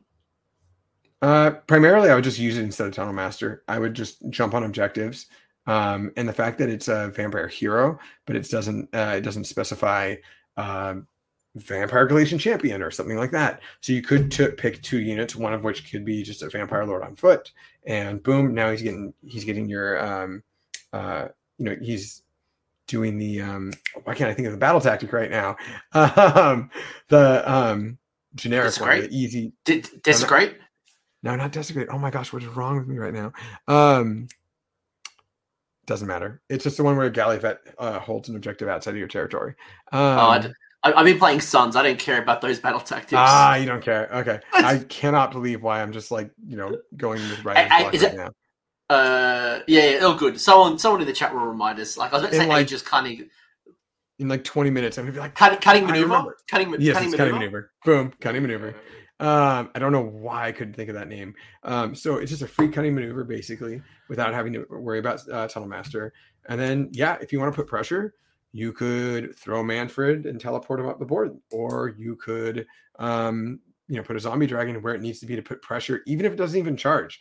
You know, you could put it maybe 12 inches away just to make your opponent nervous that you could roll like an 11 or a 12 inch charge and then get into combat. But uh, one of my favorite things about Swift Form is being able to remove yourself um, if you know that you're going to get nuked. like, uh, let's say to your, um, um, you know, let's say you put yourself in a bad position and you doubled and you know you're not going to be able to get out of something very well. You can then kind of bring yourself back into a way where you're in a safer zone you know, of course, you can't do that when you're in combat, but hopefully, you're not at that point already. Yeah, that's a good, it's mm-hmm. a really good shout. Um, before I ask you about your command traits and artifacts, I just want to point this one out, just in case it wasn't explicit. Um, one of the cool things with Ageless Cunnings is the ability to be able to deny your opponent battle tactics. You know, mm-hmm. they, they do they do one where like I'm going to kill X unit, and they they um, point the finger at a particular unit, you're like, cool, I'm going to now countercharge you in your charge phase and stop yes. that unit from dying. Or if it's the one where like your general has to kill something, cool, just tag it with your another unit. The general's not in combat. You've denied their battle tactic. Those out of mm-hmm. sequence stuff is so good. Oh, it's incredibly helpful. Yeah. And uh, the cool thing is it's during your opponent's charge phase. So you could like you could do it right after any sort of start of charge phase abilities. You could do it you know, after he's charged, they've charged with everything. And you're like, well, I happen to be over here, and you've now put, you know, this one unit or this one hero unprotected, and I just happen to have a unit nearby. I'm going to make that charge. And like, you also have to remember that all summonable units with musicians have a consistent charge roll of six um, as long as a musician's alive. Like the minimum charge is a six. So there's some consistency there where maybe your opponent, you know, you can tell, especially like since I've been playing a lot of different like kind of armies and lists lately, like you can tell your opponent what musicians do in a, a summonable unit three, four, five, six times, but like they're not going to remember until it happens, you know? What's your favorite command trait? Good question. Um, I don't mind uh, above suspicion. Um, being able to have that, especially if you have Mannfred as a war master, I think can be pretty pretty helpful. Um, you know, I think that everything else there's the possibility of unending will or unbending will being useful, but I think it's situational. Um, and I just don't like the bait because um, yeah. that actually used to be a battle trait for Legion yeah. and now it's a command ability. I just don't like it. Yeah, so so was above suspicion though. So, uh, that used to be a, a, a battle trait too. Um, was it? Yeah, you used to be able to. Yeah, yeah, you used to be able to just okay. deep strike them. Like that, that, that to me, you're you're right though. Like the bait is cool, but just turn one. I'm like, uh, mm-hmm. maybe if it was like turn one and turn two, but turn one. Yes. No, it was turn one and no. turn two. Easy, easy, yes for me. Um, but yeah, just like, and you got to also remember that most of the units you're going to have are going to have five up saves anyways that are um night like summonable units, like oh, a five up or worse. So yeah, really, it's just not great. Um, it would be above suspicion. That that's got to be the move. But that or master magic, just yeah. If we ever go into like a really heavy shooting dominated meta, um, maybe because the bait also gives you plus one to your ward rolls too. So your deathless would be on on fives. Um, maybe, maybe there's a world, but yeah, I I tend to agree with you in mo- in most cases. Um, unbending will or above suspicion. Yeah, no, I, I agree with you. Um, I don't know if the shooting meta is going to really be a prominent thing, just because, um, not necessarily this book, but oh my gosh, can can uh, Petrifex uh, OBR punish shooting armies. So I think that you're going to see some hard counters with with shooting pretty consistently, pretty consistently like now, and the fact that like a huge shooting army is about to be less so uh, in our Seraphon friends. Yeah, I, I, think the question is like, what's the next general's handbook? What's the incentive? And then yeah. what's going to come off the back of it, right? Like, I keep saying, like, you know, fictitiously, I actually don't know. Like, imagine the next general's handbook is about magic. So all of a sudden, you see a lot more shooting and a lot more castles. So mm-hmm. you, so the bait, the bait would incre- increase its value. But at the moment, yeah, I probably wouldn't take the bait. I agree. And so the fact that we are probably looking at this book being one that's going to exist for you know anywhere between two to three years I, I agree with you. It's probably going to be a good expectation. to Just kind of like sit and see where the new seasons go. You know, I always talk about how you know I want that cavalry season. We'll see if that ever happens. You know, at this point, it's going to be like a war cry warband season instead. I don't. I want, I want, I want artillery season. Give me artillery season. Yes, yes. Almost every army has them now, except for this book, I think. What about um, your artifacts? Yeah, uh, I like uh, the um, uh, cloak. I definitely butchered that. Um, I think that that's the most useful one. Morbheg's claw is has been relatively the same for three books if you count uh, Legions of Nagash. I've never been a fan of it because that requires a hero to stand still. Um, and the Shard of Night is just I look at that and I'm just like, dang, I keep on looking at the ethereal save that Legion of Blood got, and now I'm looking at this. Like, what are you what are you what are you trying to sell me here? So um it's the cloak for sure. Yeah, when you compare the Shard of Night to the ethereal stuff in the in uh, Legion of Blood, it doesn't it doesn't compare. You're like, I'd rather mm-hmm. just that every day of the week. Exactly. All right, that's Legion of Legion of Night. There's some cool things. Obviously, you start to see the difference between Legion of Blood and Legion of Night. Um, anything else? Anything else you want to add on this particular subfaction? No, I think that if you like moving across the board and having board presence, this is the faction. But yeah, I play a lot of Legion of Night. Unfortunately, mm. I'm looking over the fence. Seeing that the grass is greener. And Legion Legion of Blood was what I would play moving forward. I think. I think it's just too. It, it it's too attractive. Like I. Sure. yeah. Yeah, it's very shiny. Vyrkos. Mm. Vyrkos is Vyrkos, right? Like you still are focused on your little wolfy heroes. You have a new uh, Ivya, Ivya, the new vampire lord on foot. Very um, cool. Mm-hmm. She's very, and, we'll, and, I'll ask your opinion in you know when we get to the war scroll. But what are your thoughts on this one?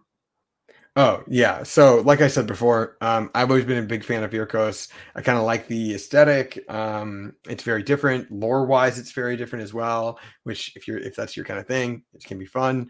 Um, and I have always enjoyed the wolves. Um, you know, I would usually run 20 and have 10 to bring on the table from from Chadokar. Um, he never skips leg day. He always goes for those narrow squats.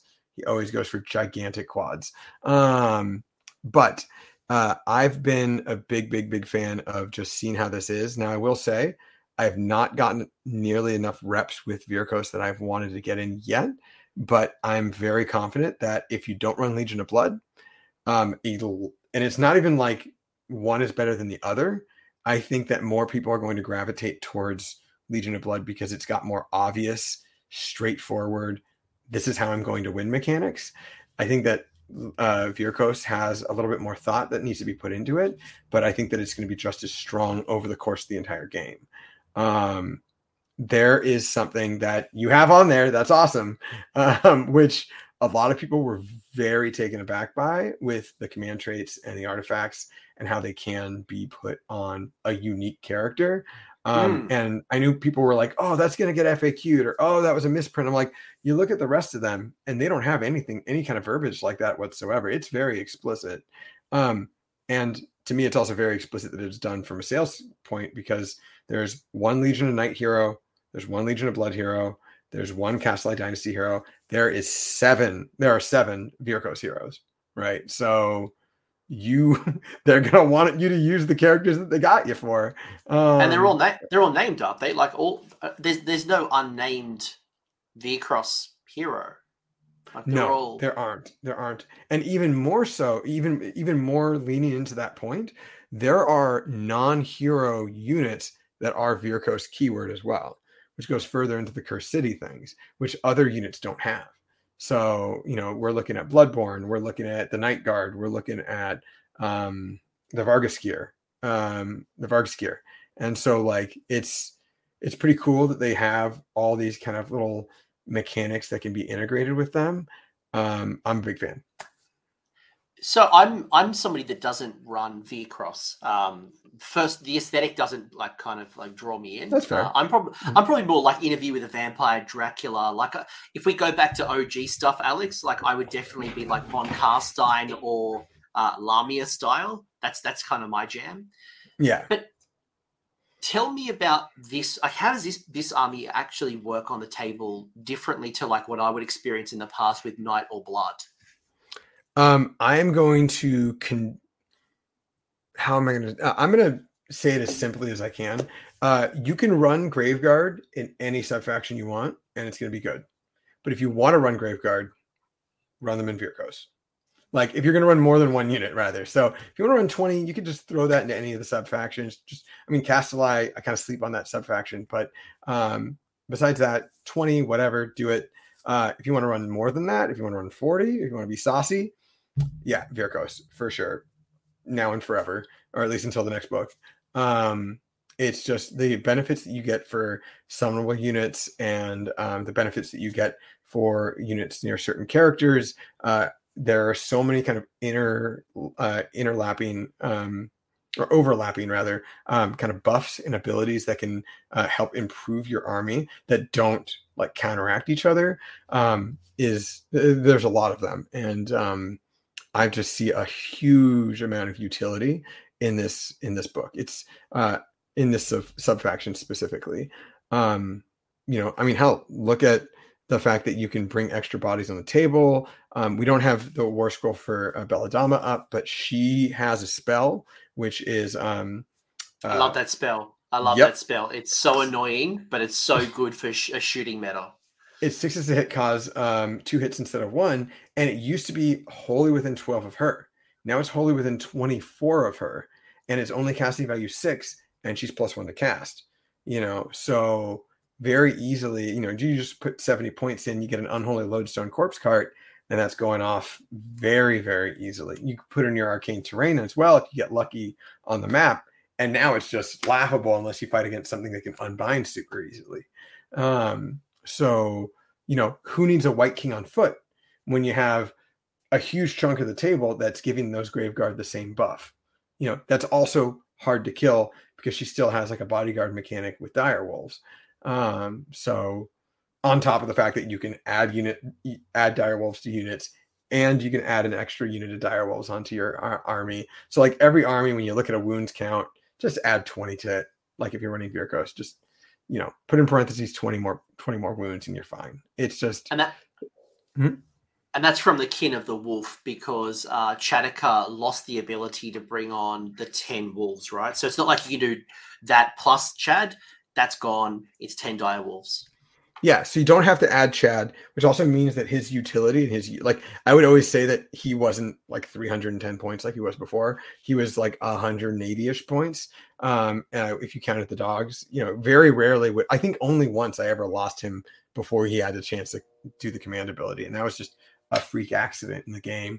Um, he there's way more utility because now that free unit can come from anyone, um, which your opponent is going to have to realize, and then on top of that um, Radukar is uh, another big thing with him is he lost the War Master rule, um, which is a bummer.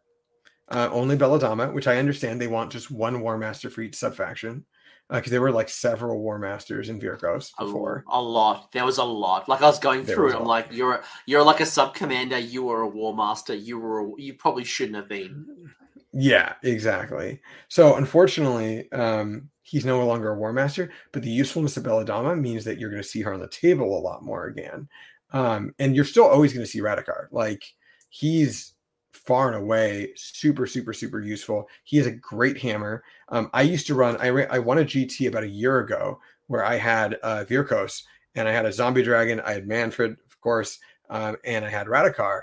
And nine times out of 10, the opponents would do make a beeline for uh, Radukar or Mannfred due to Mannfred's buff or due to the Zombie Dragon's um, um, offensive capabilities, and they would just leave Radukar alone.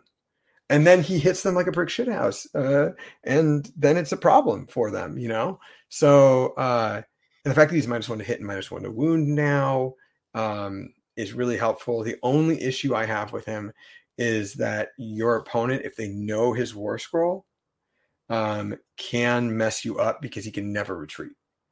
Yes. Like it's on his war scroll. So that's something to be aware of. Uh, by the way, you're talking about Wolf or you're talking about Beast? The two different oh, versions. I don't even know. I, I, don't know her. I don't. I don't know her. I the Wolf. Uh, no, just just the Beast. No. Yeah. just just in case someone hasn't run Chataka yet, and they're like, and obviously they, they open up War Scroll Builder. Oh, wait, there's two. There's two War Scrolls. What what's the yeah. dealio? No, I think I think the wolf, if you want to run him, you can, especially if you're like points limited, because he still has that. If you make a charge, it's a bubble of plus one attack, which went from 18 down to 12. But um, oh my gosh, is Radukar the Beast just far and away a better choice? I will say before I ask you your command traits and your artifacts, um, one of the interesting things there with that, uh, the infamous uh, lineage, is you can bring your zombies above their starting unit size, which is fascinating to me. So, if you run forty or sixty and you you know you roll one or one to D three, that's like you could be growing a well, I would say an unkillable zombie unit, but I thought that was an interesting rule. Although I don't know if I would use a heroic action for potentially one zombie and that's like I'm looking at this conservatively. I'm like, uh, probably not. So, I agree with you completely, but this further reinforces, at least in my head, this further reinforces the um, sentiment that I had about uh, wolves, like zombie dogs over zombies on uh, uh, zombies any day for me, just aesthetically and gameplay wise, um, because it's a Deadwalker unit that gets affected by that. So, you know, all of a sudden you know you have uh, instead of bringing one to three wounds worth of zombies back, you could bring two to six wounds worth of dire wolves back instead. And for me, that's the move. I call that out because you don't naturally associate Deadwalker keyword to direwolves because you see Deadwalker zombies. You're like, okay, cool, great. I can bring out one mm-hmm. zombie. But then when, as you said, you look at the Direwolf War Scroll and it does have the Deadwalker's keyword, you're like, oh, wait a second. That's now one to three direwolves, which could be two to six wounds. Exactly. Yeah. No, it's so useful. Um, now, I don't know if that counts for recycling either. Like if you summon a unit of wolves, or if you had a unit of wolves on the table and you used uh, pack alpha to bring D3 models to the unit, um, and, it, and can be taken above their maximum unit size, could you then, if they die, recycle them with the extra models added as the recycled unit? Like if they became a 16 man unit instead of a 10 man unit because of two, you know, five ups for the D3 rolls, do you bring eight guys, uh, eight dogs back instead of five? Like sure. there's a lot of just funky, wonky stuff there as well.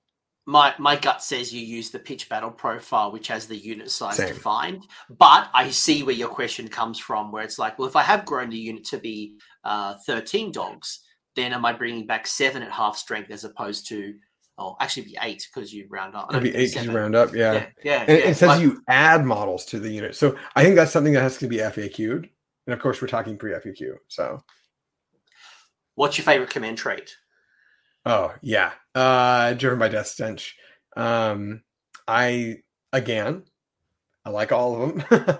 um, I think that you know, um, you have to before even looking at the command traits, you have to think about who your hero is or who your general is going to be. And since your general can be a named character, again, I'm going to say uh, Chadokar is probably going to be my named character, probably going to be my general. So I, when I think about him and I think about these command traits, he could be 12, uh, count as 12 models and objective. But with Vyrkos, you're probably running a lot of units and you're probably running a lot of models. So that's cool, but it might not be needed. Um, I think spoor trackers could be useful, but for me, I'd rather have Radukar run up the board, be within sexy charge uh, range, drop Graveguard uh, wholly within nine of him from grave sites and give them reroll charges without having to worry about bloodthirsty uh, triumph or uh, a command point, you know, or both. So uh, that is really really useful to me. Yeah, I I, I would agree. Um, they would mm-hmm. they would probably that was probably the order that I would pick because spoor Tracker sounds good and it's going to help you get up the board sooner, but it kind of loses its value over time. Mm-hmm. While re-rolling charges um, is only valuable in certain situations, when you don't land a charge, that's when it sucks, and that can that can punish you in game. So I would always rather driven by death stench, um, especially like if you're smart and you can have, set up like a couple of charges from that nine inch bubble. Um, exactly. Yeah. And to, to make sure that you don't have issues with that, you can also bring a unit of dogs with you, or even a unit of grave, or um, uh, black knights, and move up the table with Radukar, so that he doesn't uh, get uh, charged instead, and he doesn't get stuck and logged into combat, which would be a huge problem for Radukar, uh, not only for his plus one attack buff, but also for, uh, quite frankly, this driven by death sensibility as well. What about your artifact choices? Oh yeah. So we talked about this earlier when we were talking about Legion of Blood, and we were talking about the anti-magic uh, uh, ability. These are all so cool to me. Um, I have been a big fan lately and um, of running uh, extra enhancement being an extra spell or an extra prayer that my armies know instead of an extra artifact. But this is the one exception to it for me recently is just having two artifacts or maybe even three if you want to be real sassy.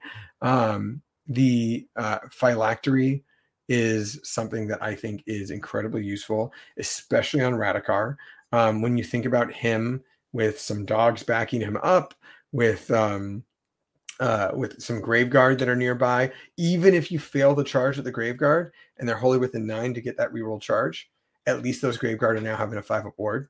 So that's something to consider. Uh, five up save, five up ward. Still, it, it, 20 wounds, that's a lot harder to move um, than they would have normally been. Um, I like the terminus clock, um, but that is something that can be situational, but it's just kind of like an automatic ability. So I would rather have that than the standard of the Ulfenwatch. Uh, I think, and I and I say that with a big asterisk. I think my knee jerk reaction is that the terminus clock would be really really helpful just to do to roll the dice and just get it um, on a three up, make your opponent minus one to cast. Because a big thing every time I played with Soul Blight, my biggest issues were in magic heavy armies total eclipse um, uh, previously when command points mattered with them uh, Kroak just like a bunch of mortal wound spread a bunch of buff spells debuff spells i had issues with. Uh, or at least i didn't I, I wasn't i didn't have issues with but i had i didn't like them so i would rather have a three up for an ability rather than the four up for a command point because you're not always going to need as many command points in in this army yeah, you had mentioned a few times earlier that you don't think this is an, CP kind of hungry army. Um, and I know I know a few people were asking me earlier about um, the Phylactery and saying, you know, would you put it on something like Belladamma? Um, you know, obviously Belladamma has some good survivability with the bodyguarding rules and things like that, or even like a Wight King, where I mean, your Wight King can be brought back to life. Do you get the artifact if you bring, come back from? Yeah, you would. You would if you come back to life. That's a good question. I think it has to be FAQ'd because oh no, it doesn't have to be FAQ'd. No, no, no. So I checked this earlier. You can double check if you want. Um, yeah. but there's two different paragraphs from character to non-character. And the non-character one, it does say, like it did previously, you get a new unit made up of half the models. Mm-hmm. Um, and with the character, it just says you bring this model back. So I believe it still has its artifacts, which would make sense because you can't have a new named character in the sense no. of um, uh, Crypt of the Rat Prince. You can't have more than one ever, you know. And so why is there a new version of the same exact unique model, right? Like that doesn't fit with how the game works.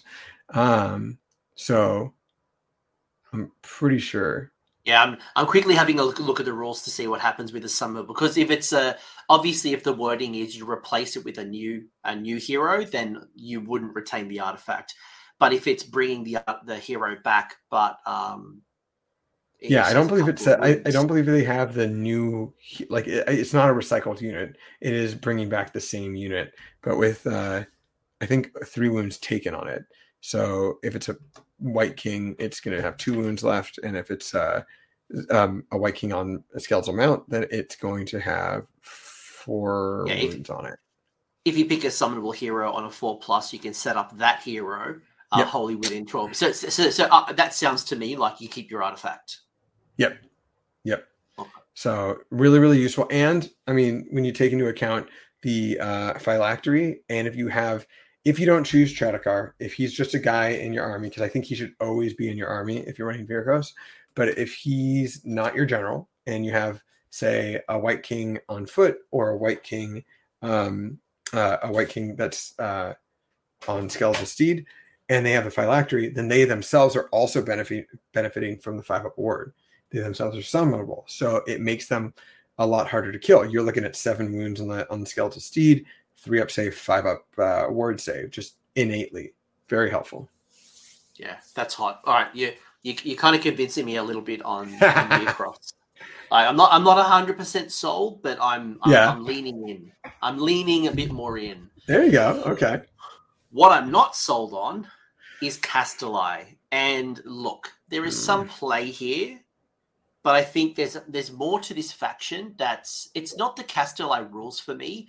It's that I'm not a big fan of Blood Knights, and I was hoping Blood Knights would get an improvement like Chaos Knights, because realistically, like you lost the um, the fist the fist of Nagash, which was on Prince Vhordrai, got changed, um, because that was a hero face fight, which was really cool.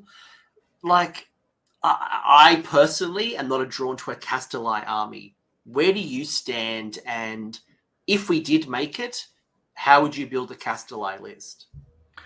Uh, I have not leaned on Blood Knight since 1.0. Um, I've kind of just I enjoyed them when they were when there was a Soul Blight sub allegiance in the 1.0 rulebook when there was no Death Army. I really, and what you really could regenerate it. and we could regenerate vampire yeah. Blood Knights with the banners. Absolutely loved that. Loved that. My, mate, my, my, my, my, one of my best mates, Deke, would uh, run like four or five units of Blood Knights, and he would just recycle. So he'd he'd hit me with the with the Blood Knights, then retreat them and recycle, and then hit me with another unit. And it was just this constant back forth of regeneration, hit regeneration, and annoy the crap out of me. Shout out, Deke. Oh, Thanks for your support, but man, that was tough. It was tough. Yeah, so good, so good. Um, however, with uh, Kastelai Dynasty in the previous book and this book, uh, I, I got to say, I fully in agreement with you. I, I do sleep on it. Um, I first, uh, on initial read through, I realized I was like, oh, this is almost identical to the previous version of Kastelai Dynasty. I don't like that at all. And then I looked at it a little further and I was like, yeah, yeah, this is almost identical to the previous rules, just a little bit less useful. I mean, um, I, I don't know. They they still have the might from the Crimson Keep. Um, that the, hasn't the battle, changed. The battle craze rule, that monstrous rampage for a Kastelai monster is quite cool. Being able to give it plus one to wound, so you you sure. very much like that. That's interesting. Um, the heroic action is interesting. Um, I, I, think it's more about the unit selections. Like it's encouraging you to run Blood Knights. Um, yeah, that just that, that's that, that's the thing for me competitively. But if I was running like a narrative, I love the kits, then yeah, run run Kastelai to your heart's content. Yeah, no, I agree. And every time I fought against a Kastelai army, it's like that person really wants to play Kastelai. So you know what? Good on them. Um, I think Master Retaliation can be really fun on Vhordrai or on a Zombie Dragon. Um, but yeah, like the fact that the shifting keep, just like we talked about with Legion of Night, where some command traits were previously battle traits, like the shifting keep going into a command trait instead. It's just weird. It's weird. It's clunky to me. It's clumsy. I'm not a fan. I think if I was running a Kastelai, I'm probably running two Vampire Lords on Zombie Dragons or Prince Vhordrai and a Vampire Lord on Zombie Dragon. Then I'm running, you know, some some bats, some Blood Knights, and maybe some Skellies. Um, Vord- Vhordrai can never get a break. Um, Vhordrai is consistently more expensive and worse than a Vampire Lord and Zombie Dragon every single time. And I don't know what to say. It's just not good. I'm not yeah, a fan. Look, look, and if people, if you're listening to this and you are a Kastelai Dynasty vampire, you love them, let me know in the comments. Make try to convince me. It's uh, it's not that I don't like them. I just don't see the value. Like I just think about the same archetype, put it into a different sub faction, and I just think the army's better. Totally agree. Absolutely agree. If you were going to pick a Kastelai army, what would your command trait and the artifact that stands out for you? Um, you know, I just like the uh, Vyrkos, I like the reroll charges, so I'd probably go with Swift and Deadly as Same. my primary command trait. Um, and with the artifact, um, you know, there's something to be said about uh, combining that with the red casket. So not only are you rerolling charges, but the general, who's probably a zombie dragon, is going to be rerolling charges at plus three. Uh, that to me just seems like the best kind of combo. I would, yeah, that was the first one that stood out for me. Fragment of the Keep would probably be my second artifact, mm-hmm. but Red Casket definitely stood out for me because I don't want to fail that charge. Yeah, yeah, especially in a zombie dragon because you should probably be bringing in with the Death Lance, and you're probably going to want to make that charge. yeah, yeah, thousand percent. Uh, Avengorii, Avengorii, a monstery type one, and I know you're you're a bit more of a fan of this than I am. Although I have become a fan, I, I wasn't a fan in the old book of Avengorii. Now with the changes to Lauka Vai and the Vengorian Lord, and now that they're not as crazy wild in the hero phase, I'm coming around to this sub faction. Yeah, I'm a really, really big uh, fan of the changes of Vengorian Lords. I still don't think Avengorii is not my favorite subfaction by far, but it is not my least favorite. It is my second least favorite subfaction in the army, um, but it's not one that I like would hate running. Like if I went to a tournament and I played five rounds with Kastelai, I'd be irritated by halfway through the first round. If I played Avengorii and I built a list and I knew what I was doing and I had a few drinks in me I'd have fun pretty much the whole tournament. I could see myself having fun. Um, the uh, the Vengorian Lord, something that we we didn't broach last time, is its combat profile got massively better. I mean, it used to have four attacks at D3 damage. Now it's four attacks at two damage, one rend. Um, and its claws, its uh, talons, or its its tail is now one rend as well, but it's identical to what it was before. But most importantly to me is its Gordron's talons uh, are still three attacks. They're three inch range now. They might have been three inch range before, but they are uh, they were previously forced to hit threes to wound, one rend, d6 damage. Now they're twos to hit. Or I'm sorry, threes to hit, twos to wound, uh, two rend, three damage, which is huge. Like those forced to hit were such a bummer, and now it's like, yeah, you know, you might not need to bring a zombie uh, vampire lord on zombie dragon when you know you can have consistent damage three uh, at three inch range uh, that can hit a lot better. So, um, and at least wound a lot better too. So, yeah, I think that like uh, Vengorian Lord and Lauka Vai and a ton of monsters and small bits is, is the move here. Same question as I've asked you in every other sub faction. Do I have to take Lauka Vai? Yes. Yes. Her uh, spell is incredibly helpful. Um, I as I mentioned, yet again, I've been playing a lot of Khorne, and in the previous book, having the six inch pile six inch activate was such a strong mechanic, um, especially if your opponent couldn't redeploy, which I know Death won't have an option to do. But um, having, you know, the ability to just kind of like run units up the board, not care about shooting, and then just be like, cool, I'm going to pile into you is just such a strong mechanic. You make that uh, Vengorian Lord move uh, an auto run six so now they're moving, uh, you know, 18 inches, and then they're going to have that 24 inch threat zone at any one time, and not have to worry about unleash hell is just really, really strong. If you were going to run an Avengorii list, how mm-hmm. many monsters do you think is the sweet spot?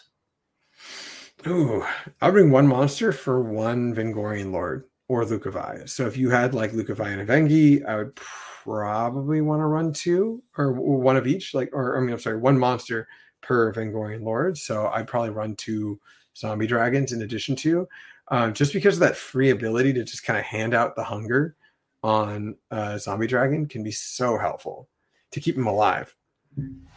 Would you run a Terrorgheist uh, solo? Um, yeah, I could see a Terrorgheist being useful. My my issue that I have with the Terrorgheist is that um, it doesn't have the same type of utility that uh, Zombie Dragon has. I don't think it can deep strike, right? It, no, just no, the Zombie no. Dragon does. Yeah. So that makes it like you look at a Zombie Dragon, 14 inch move, four up save. You know, it's cool, but it can get removed off the table with relative ease. When you start um, making sure that it can just show up within nine, and now it's got only one turn it has to deal with, like getting shot at or something like that, uh, depending on the mission, it can be a huge boon. The reason I ask is because while you say that, um, as you said, the Vengorian Lord's got a great spell, so he could use the hunger on the Terrorgheist to keep it healed up. Um, you could combine it nicely with this unstoppable nightmare potentially, and even the cursed abomination at the top, being able to fight with that Terrorgheist on its top profile. Um, I don't know, like I'm, I'm not, I'm not completely against it. Um, but oh, I, yeah. I do see your argument. And I, am pretty sure they're all the same point cost now. Like they used to be different points, and now both of them are just a flat 300. So you yeah, don't have to are. worry. Yeah. Uh, I'll, I'll, quickly check, but I, I, think you're right. I think they are both 300. Uh, yeah, mm. Terrorgheist 300, Zombie Dragon 300. And they're both battle line in Avengorii too. Yes. Yes. So you could bring maybe two of them and then 20 skeletons to hit uh, your back line um, and I'm pretty sure, and uh, Vargheists are battle line, conditional battle line in Avengorii as well now. They used to only be conditional battle line in, um, Legion, in Legion of Night. Yeah, yeah, you're right. You're right. Vargheist are in both uh, both Avengorii and Legion of Night battle line. Mm, which also deep strike, so that could be fun. Um, the only thing I would recommend is if you run Var- Vargheist, especially in Avengorii as well. Um, I never like MSU Vargheist. I would run like a unit of them, like a, a significant one. Like I would run six or nine. Um, do I think it's the best move? No, I just wouldn't do it. But like if you wanted to, I would run a bigger unit. Yeah. Okay. Uh, uh yeah. It's always their range is, is the thing that gr- kind of grinds me down. Like, yeah, I could see a three to six, like going to nine, you're you're basing it off attrition Um, because um, you're never getting those nine attacks in. Like those, they'll no. never get elected combat. No, no, not at all. I see that. Favorite, yeah, favorite uh, command trait and artifact. Yeah, um, I like the monster smite, especially if we do the idea that you mentioned with the Terrorgheist and having your general be on the board with like a monster moving up the board with them. Um, that aura can be really, really useful. Um, the artifacts, you know, they uh I I mean like they all have their uses, but um I'd probably go with uh they're all once per battle. Is honestly yeah, that, yeah, that that grind me insane. I think it's the collar for me. If I'm going for an artifact, it's to be able to the bearer strikes first, so you got to make the yeah. most of that that one combat. Yeah, yeah, that would probably be the move that I would do as well. Um, I could see the Breath of the Void Maw being helpful as well, um, but that is also again just once per battle, so it is very swingy. Um, I, I just wouldn't. Yeah, yeah, I would probably just do Gorzo's collar, or frankly, uh, I would probably do like a generic artifact as well. Like, um, I don't know. Uh, you know, with the Vengorian Lord, actually, a generic artifact wouldn't be very helpful. Never mind. I, I will say though, the command traits, I do like Unhinge uh, Rampager because you get to mm-hmm. reroll charges. So the same thing we talked about with Vyrkos. Um, if someone happens to shoot, let's say your Vengorian Lord, um, and you allocate the wound, they're going to get a free uh, six up to D6 um, inch move as long as they're outside of nine. So you're creeping them up the board um, or yep. repositioning. So not, I don't know. Uh, even just being able to reroll charges again is, is a pretty handy ability. Mm-hmm. Which is a very consistent theme. Uh. Anything else about Avengorii? I swear, are we at the, are we at the last one? Ah, yes, yeah. match play rules. Yes. this book goes forever. We haven't even gone. It does. Imagine like imagine we went through like every single war scroll. We'd be oh, here oh, forever. Yeah, be here for a weekend. Uh, um, but yeah, grand strategies. I think I think this, I think this is going to be an easy one because I looked at your lists and I think all three of your lists had all the same grand strategies. So where are you at and why do you like what you like? Now I'll say the runner-up for my uh, favorite is Empire Corpses. However, um, especially if you run Vyrkos, it's a lot of summonable units. But like, I've played a game with like where my Skarr Bloodwrath and my Khorne army died top of one, and then I rolled ten times and did not get an eight up at the end of each movement phase. So like once in a while, you'll play that game where you're just not rolling a three or a four up to recycle a unit, and you're not going to get your grand strat, which is going to be painful, um, especially three times that you have to do it. Uh, Luster Domination, far and away, is my favorite grand strategy in this book. Um, Crimson Larder is just terrible. It's the exact opposite side of it.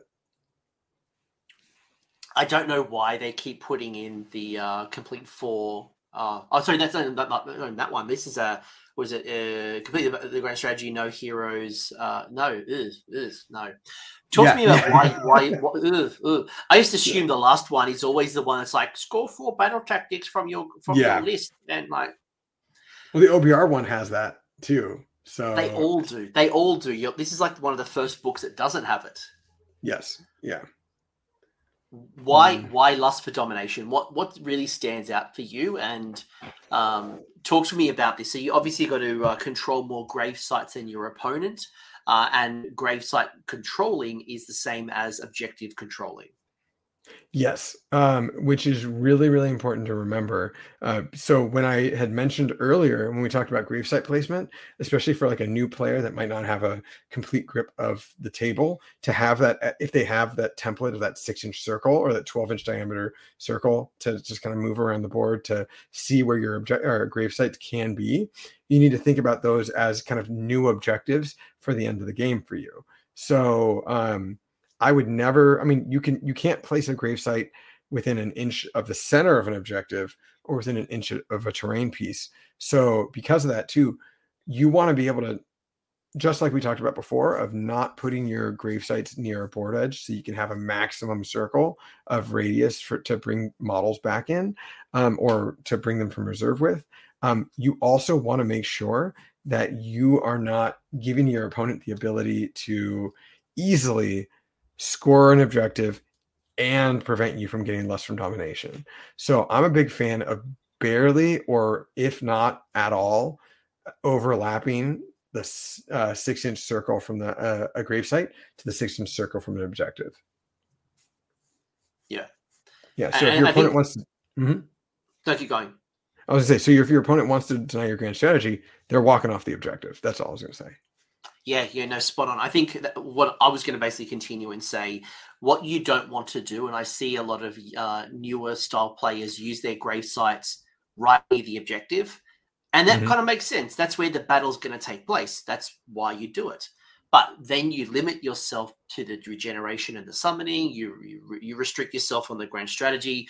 So it's it's. But if I was you folks, sit down on a table. The next time you sit down with your I don't know at a, at a local game store or at home, measure it out. Measure it out and see. You got the objective here. The the aura is this large. Like how far do you want to be?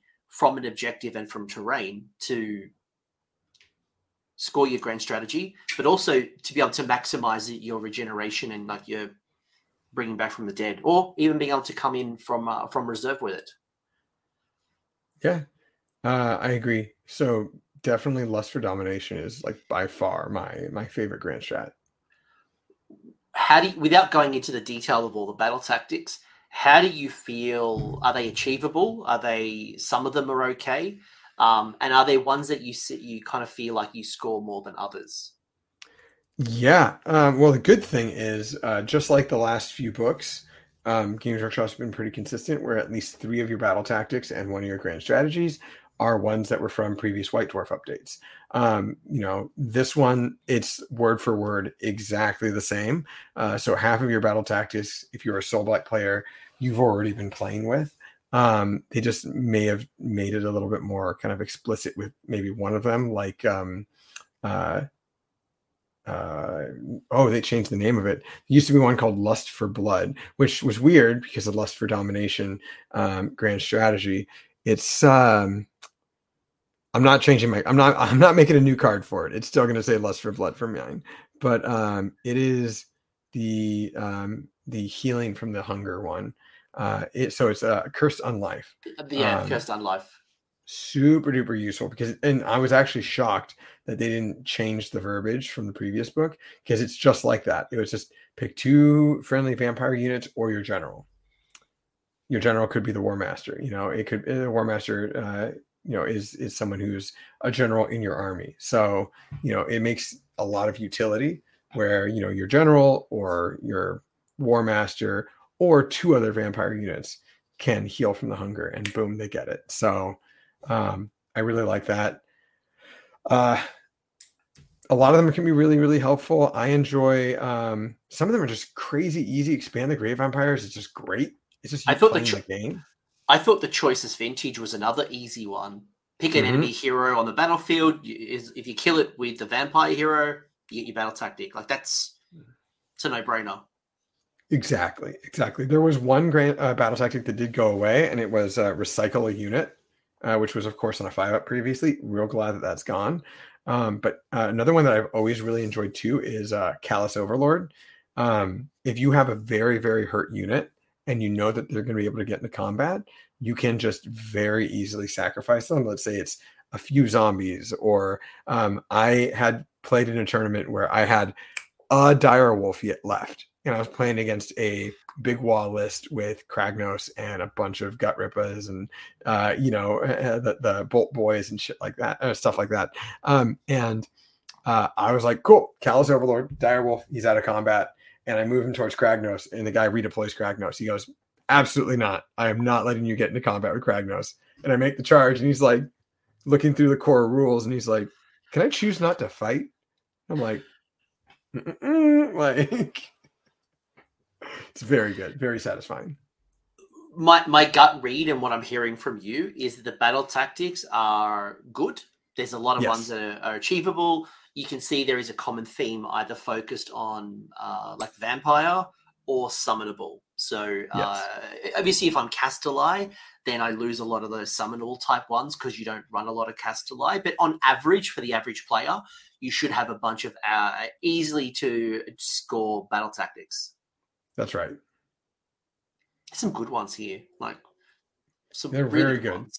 Comparing yeah. them to OBR, I was very bummed out to see that there was like situational ones. You know, it's not Tzeentch slash Daughters of Khaine good, but it's bloody good. It's good. Yeah, it's very good stuff very high level because I want to get to your lists. Um, and we will be here forever. I've said this like a hundred times okay. already A couple of questions with Nagash. Do you like Nagash? Is he worth his points? If you were going to run him, how would you run him? And what would you need to see if we didn't? So let's start off. Let's start off at the top. Nagash War Scroll update. I'm going to say Nagash's War Scroll got a glow up. It improved. It got some good stuff in the profile. He's got a ward save. There's a whole bunch of great things that happened to Nagash. Without looking at the points, Alex, do you like Nagash? Yeah, he's good. He's he's he's okay. Um, I mean, yeah. If you don't look at points, he is ignore points. Great. Ignore points. He's right. great. Um, a lot of the weaknesses that he had before are gone. He used to have a four up ward only against mortal wounds. Now he gives a bubble of five up ward all across, including himself. Um, he still, unfortunately, has a damage table with how many spells he can cast, but his plus three to cast is never degraded, which is really, really good now. Um, but you know, he lost an attack with one of his weapons. It's fours for the sword and or four attacks with the sword and four attacks with the staff. I think the sword might have been five attacks before and then four attacks with the staff. Um, but another really important thing is he used to be forced to hit with a couple of his weapons and uh, melee weapons, and now it is threes to hit and threes to win with both. So he got better in combat. Uh, he got more consistent with his plus three to cast always existing, and um, yeah, I I like him. I I think he's useful, and he knows all the all the spells from the army he's in. He does does great jobs recycling units with the Supreme Law of Undead. There's like there's, mm-hmm. there's some really good stuff. Okay, now this is where if people haven't looked at their book, they see he is 965 points currently. So he was 900. He's now 965. He also gained two wounds. It's worth calling out. Sure. Points value. Now where do you stand with Nagash? Uh I think he has utility, just not in a Soulblight list. Um for 965. That, for 965. Yes, for 965, I would not run him in a Soulblight list. Um, there are other art units you can have that will have more utility that will survive to uh, for you to get the most return on your investment um, in in other areas in this book. Um, when I try to build a list, I do try to think of that return on investment for points. And um, you know, of course, there's a total that can become something where you can just only think that way, and it can actually be detrimental to your play. But um, just from 35,000 feet up looking down, um, I'm not a fan of him in explicitly a Soulblight list. Folks, I just want to call out this particular point. We are talking at a competitive level. If you love Nagash, you painted it up, it's your favorite model, run it, you do you. It's nothing wrong with running Nagash. That's not what we're saying. But if I was going to a grand tournament next month and I had Nagash as an option, what I'm hearing, and I agree with you, is that Nagash is something that I would not bring to my tournament list if I wanted to do the best that I could. Mm-hmm. I think that he is best in a Nighthaunt army. I think he is useful in an OBR army, but very, very hard to run an OBR army. I think that he is not something to be considered in Legions for now. Uh, in fact, he might have, to, uh, you know, play, but we're all just waiting for that new book for them how many points would you pay for this war scroll? So if there was a points adjustment in the next general's handbook, what would change your opinion that this now becomes a viable option competitively? I think he needs to be around Archaon points. Um, if not, maybe slightly more expensive than Archaon, not like a hundred plus p- points more expensive than Archaon. I mean, you will talk to, I mean, playing, talking about people who don't play uh, Death Armies and talking to people who play Chaos Armies, for example, they always say Archaon's too many points. So, of course, if you could talk in death circles, you can say Nagash is too many points. But Nagash is also one of the most important, uh, uh, expensive units in the game. And uh, though he now has a ward save, which is helpful, you know, if he if he had the ability to ignore instant death in some way, I would say he's worth his points, but he doesn't.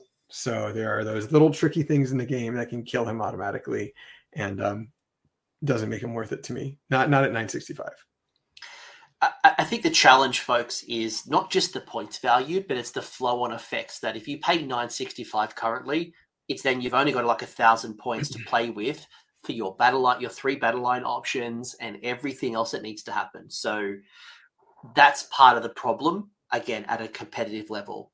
But Alex, I know you're a creative, strategic genius. If you were going to run Nagash, what would it look like? Like, like would you build around cheap summonable bodies?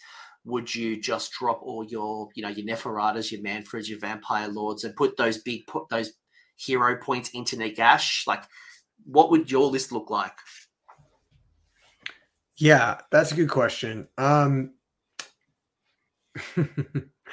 I think that Nagash would be best. Uh, like, he doesn't have all the benefits that make him useful in a lot of the sub factions. A lot of the sub factions are based around vampires. Um, all of them are uh, in terms of keywords. The only one that's not, uh, the only ones that are not, are Avengorii and primarily. So you'd want to lean into those directions to try to go for benefits for the uh, for the units, right? So um, honestly, I would probably go with uh, the subfaction at some point doesn't even matter. It really depends. Uh, um, so you, would probably want to knee jerk reaction, Vyrkos, him and a vampire lord, um, so that you can do the, you know, vampire lord on foot attacks, then immediately another unit gets to attack. Uh, and then as many like skeletons as possible, just to be like, cool, here are the bodies, knowing that you're going to be able to bring 10 wolves on the table and just leave it at that and skeletons coming back at the start of the combat phase. So I, I think it's just that constant grind. Uh, if you do get the unit gone, then you've got the Supreme Lord of the Undead to bring them back. But yeah, I think that would probably how I would do it as well. Yes. Um, which I need to double check and I need to see what units have the Mordant keyword, if they if there are any. Uh, Flesh Eater um, Courts. Flesh Eater Courts. That is Flesh Eater Courts. Okay. Yeah, okay. the the the, uh, the Mordant is uh, Flesh Eater Courts. Mm, okay. Okay. Yeah, they don't. I see. Okay. Yeah. I don't know. It's hard. It's hard to build them. If you want to play the big hat man, absolutely play him. yeah. Cool. All right. I think yeah. Look, and if his points change, no problems. But I think right now it's just a bit too hard um, to to justify the big man. Um, but the little the little person is Ivya. Um, new unit, 135 points. It's kind of cool. You're you're a Vyrkos person. Do you would you include this in a Vyrkos, and would you include it out of a Vyrkos? Um, I would not include it out of a Vyrkos generally. I would definitely keep it in Vyrkos, but it's not a requirement. It does not, she does not give any additional benefits in on her war scroll that affect friendly units. Um, she's just a foot character that can have another unit swing with her in the uh, in the combat phase if you're in a Vyrkos army. So I like her that way. She's not a caster, so you don't have to worry about that. Um, uh, my biggest thing that uh, I'm a huge fan of is the uh, you know Behemoth Bane rule. Just far and away, boom, saw that and said, cool, 135 points, sweet, bringing it in my list. Like uh, the ability for her to make uh, Maw-Krusha. Maw Crusher is a perfect example. All the attacks are one. Like and and you and you you can do that. And let's say you have a very eager opponent. And they're like, cool, I'm gonna use the destroyer. Like I'm popping the destroyer right now. It's like cool. do pop the destroyer. Like worst case scenario, you know, uh, you focus one or more attacks onto her to try to kill her to avoid this buff. And now you've just put, you know, 300 points plus into 135 points. And I still have other things in combat. So I think that uh, you can play the game in a way where she becomes something where you put her in a position where she's in the areas that your opponent wants to be uh, with their monster, if that makes sense. Yeah, uh, it makes perfect sense. And, you know, ignore the behemoth for a second because, you know, like, like, think about it like being able to pin down Morathi, like such a great trade piece to kind of pin down Morathi and, mm. and stop her mm. from like wrecking, wrecking yeah. face to the rest of your army. Think about all of the Archaons, the, the killy, killy monsters that want to go at you, a Mega Gargant, but it's more than that. A lot of armies have Katakros, uh, uh Katakros a monster? No. Not a monster. Not a monster. But like this, just this thing that all the different like you know monster options out there um, for mm-hmm. 135 points not bad. Yeah uh, giants again perfect example of something that you throw in there. Um, the only dragons. monster i think dragons perfect example. Oh yeah a unit of dragons. If she's in combat with a unit of like two or four dragons one attack each baby. Yeah not doing anything. Exactly. Um the moment, the only behemoth she doesn't want to be in combat with is Skarbrand. Because Skarbrand's mm. going to be like, mm. oh, cool, Carnage. I only roll one dice anyways. Yeah. Okay. Like, yeah. yeah. That that is a that is a bad time. Don't go hunting Skarbrand outside of Skarbrand. Yes. Yeah, I, th- I think you're right. I, I, can't think of any other monsters that I would avoid. Yeah, no. No, I mean, like she, you run her up on a again a Sons of Behemat or uh, Frostlord. Uh, you know what? The Frostlord, the Stonehorn has enough attacks, different sequence of attacks, where it can still be pretty deadly. It's got the horns, it's got the stomp, it's got the spear, it's got the uh, it's got the kick still. You know, like you want to make sure that it doesn't die to, that she doesn't die to the impact hits, but she still wants to be within three. No, you're right. If you're gonna if you got a Stonehorn, you're gonna charge. You're going to charge her into the Stonehorn. You don't want to be charged because six wounds, four up save is not going to go very far. No, no, no. But you're per- you're perfectly correct on like those matchups with uh, god level characters and um and some of the more alpha strong generic things. Like again, first thing that I can think of is just the multi attacked um Maw-Krusha. Yeah. Yeah. Kragnos. You meant you mentioned Kragnos. Yeah. I think to me, like where, where it hurts as a Gargant player is the Gargant player's got le- less attacks but they have high volume attacks. So if you get me down to one and I miss with those attacks, because they are quite um, gambly at times, um, my Gargant's going to sit there for, for weeks just trying to get out of this stupid combat. Yeah, a quarter of your army is now doing a lot less. Yeah, yeah. So you've given me you've given me a couple of lists. We might, we might only have time for two, unless you you, you want fine. to go for the third. Um, I'm I'm always conscious of time. Like these these things go for. of course. Um, and especially this book. This book is so deep, it's so big, and, and we're only scratching the surface here. We're only scratching the surface. Um, here's your first list. It's a Vyrkos list. Lust for Domination. You've got Radukar the Beast as a general, uh, Command Trait as Hunter Snare, and the this stupid name, Ulfenkarni Philanthropy. Um, Belladamma with the Spirit Gale, Necromancer, uh, Ivya Volga, um, the Vampire Lord with Spirit Gale, and Tunnel Master. What spell would be on your Necromancer, by the way? Um, Necromancer and uh, Necromancer would have uh, Waste Away, and then Torgillius would have uh, Fading Vigor. Sweet. You got Torgus yeah, as well. Uh, you got d- two units of Dire Wolves, a unit of Skellies, two units of Graveguard, and a Corpse Cart. Wrapping up at 2k on the nose with uh, Battle Reg and Warlord. So we've talked like for two hours now, all the theory. Does it all come together here? What's the combinations? What is this trying to do? Yeah. So the good thing is that you have boots on the primarily, you know, you're going to have some things in the grave, some things not. Um, so you are going to have a lot of boots on the ground and you are going to be able to be there. Um, I'm always a big fan of having body blockers, especially in armies like this. So you're not going to have as much punch as, say, uh, certain other armies, like maybe another list that we have here uh, today. But you have um, consistent casting. You know, you have uh, three uh, three spellcasters. Um, one Belladamma has two casts, uh, Necromancer and Vampire. Or no, I'm sorry, you have three casters, so you have uh, five spells that can be cast between Belladamma, Vampire Lord, Necromancer, and Torgillius uh, or Torgillius or whatever. Um, and then they should all be near the corpse cart, so they're all plus one to cast. Makes Belladamma plus two to cast. Um, she should always be casting her War Scroll spell that gives the sixes to hit, cause an extra hit. That makes those 20 grave guard, if they're outnumbered, surprisingly good in combat. That makes the grave guard units incredibly good in combat. Um, and so you don't have to worry as much about their force to hit. Um, you combine that, you have the ability, especially with a um, Tunnel Master Vampire Lord with proper charges in place with Radukar. There's a lot of like synergy that are in, that's involved here.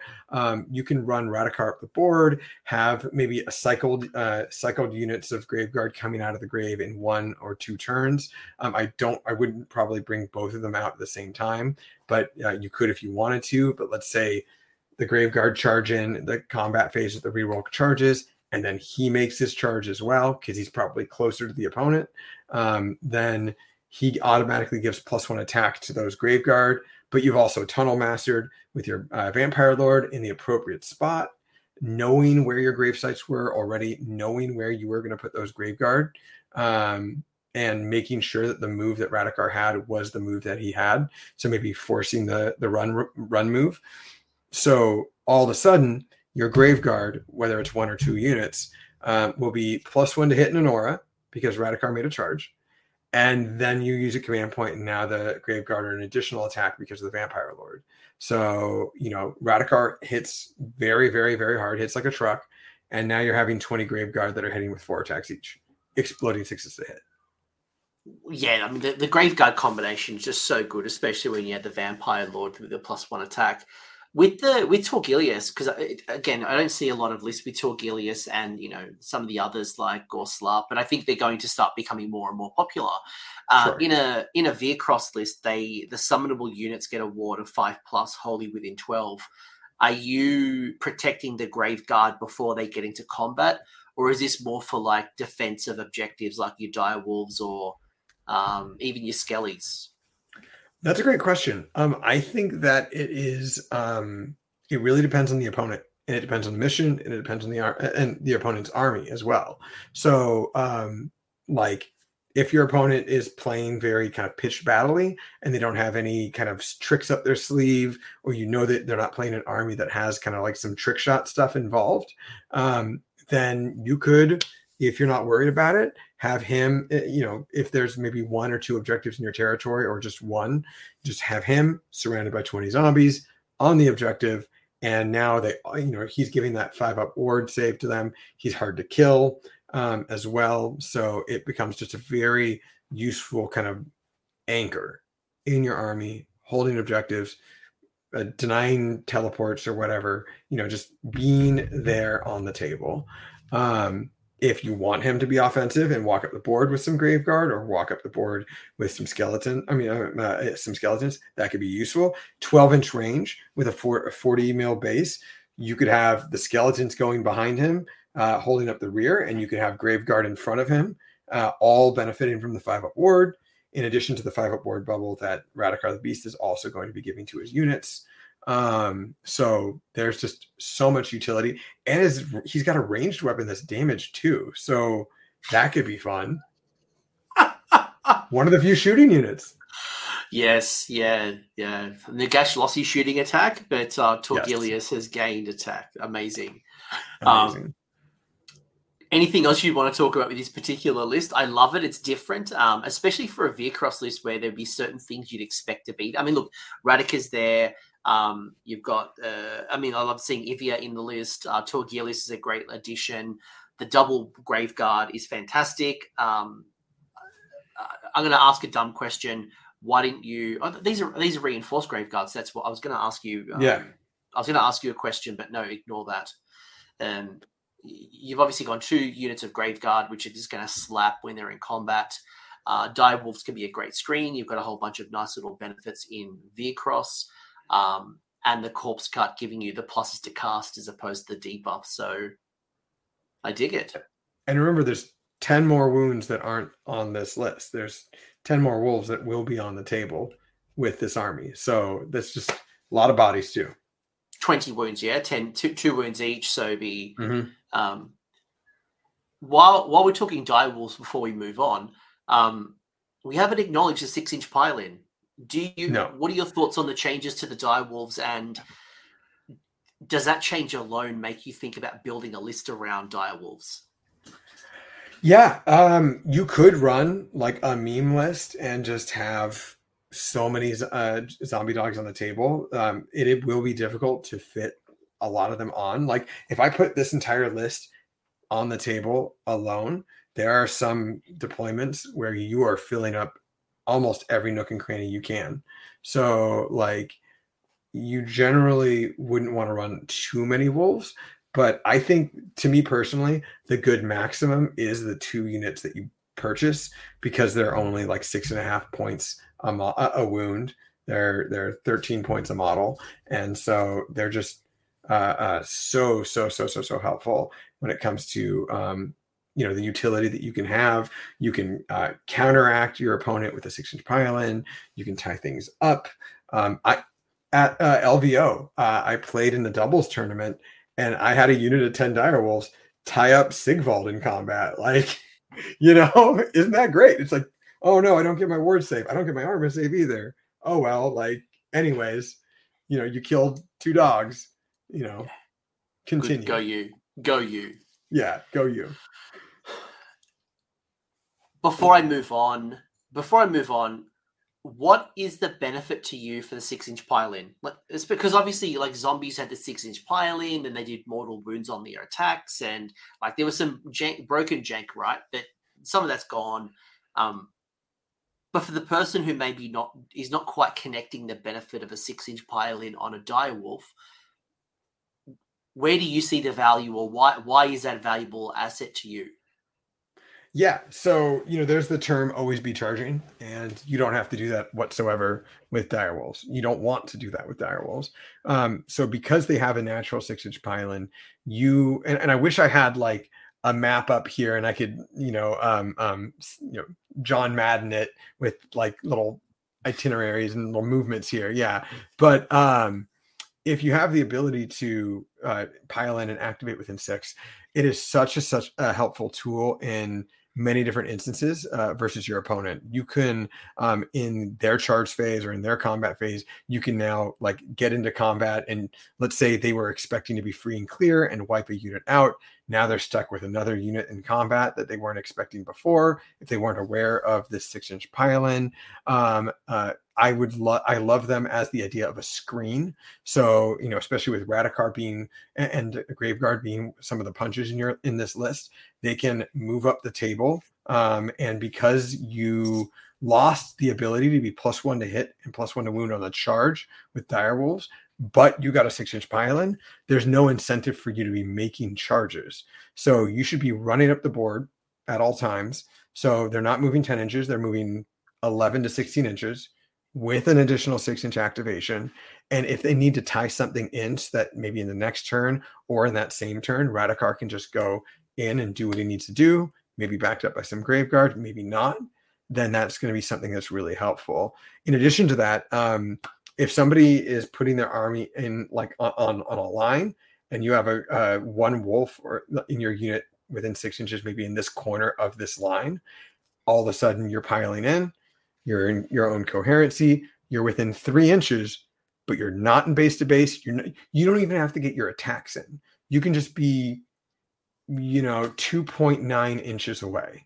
And now you're in combat with that unit.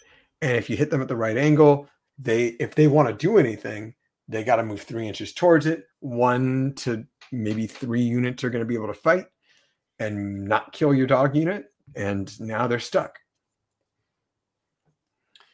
The only other thing I'll add to that, because that was very ex- extensive, is you can avoid roar and stomp. In addition to all of what you just said, because you, Oh yeah. you'd be outside, yeah, because you'd be outside of three. So Yes. you know, yeah. So And I- and unleash and unleash hell. Yep, yep. Another good point Yeah. because you're not charging. So again, that's why this is a, gr- a great benefit. So I like it. I like it a lot. Mm-hmm. I love some of the nuance and techiness that you got in here. Mm-hmm. The second one is a Legion of Bloodless. So Vampire Lord on Zombie Dragon, which is a general, Doom Minions, Death Lance, Cloak of Mist and Shadows, Flaming Weapon, and Vile Transference. How is he getting a second spell, you might ask? You've gone with Commanding Entourage Magnificent, which is an extra enhancement, which you've chosen as a spell. Just for anyone, I've had this a couple of times asking how you get two spells. Um, you've got Neferata with Fading Vigor and Waste Away, the Wight King on, on Steed, and a Vampire Lord on foot. Three units of uh, Black Knights, a unit of Dire Wolves, and a unit of Grave Guard. So you got Battle Regiment and Commanding Entourage. Mm-hmm. Yeah. So uh, this one, I'm uh, I've been workshopping a little bit more than other lists that I have right now, um, and I'm there's very little fat that I found in this list that I feel I need to change. Um, the only thing that I found is maybe swapping out the dire wolves and maybe swapping out the grave guard. But if that happens, then it's a cascading effect of the vampire lord getting removed as well. So I'm just kind of moving a few things around, seeing how I feel because the book is just so new.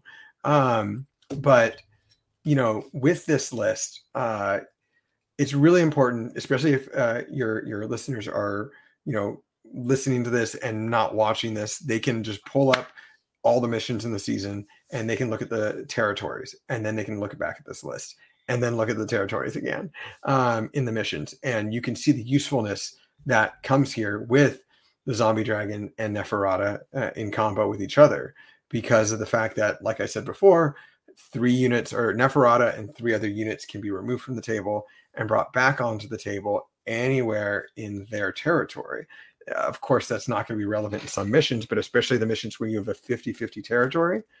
Neferata, mm. who moves 16 inches, Zombie Dragon, who moves 14 inches, are now going to be nine inches away from the opponent. So if you win priority, or if you have a pretty good idea that your opponent's probably going to give you turn one, which frankly, they're probably going to do that once and they're never going to do that again, um, then you will want to be, you know, in a good position.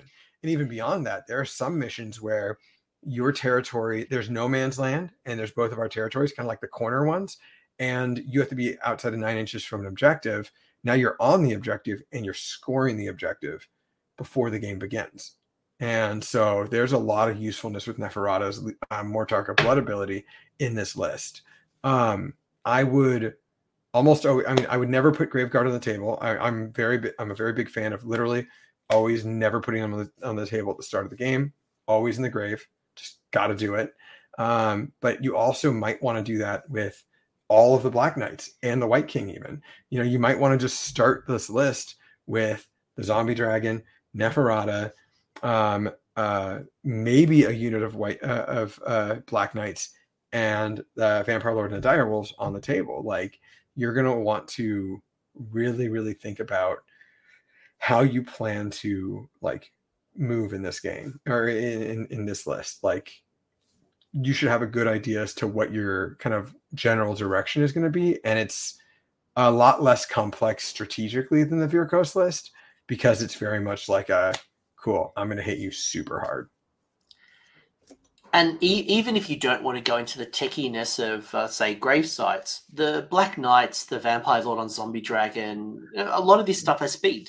Like they're fast moving units for death. So even if you don't want to go in, because I've seen a lot of Grave Guard fail their charge uh, from a gravesite, and it always makes me nervous because, like, if you fail it and you fail the re-roll, then the Grave Guard's just sitting there, possibly double turned, um, shot off the board if your army's a shooting army.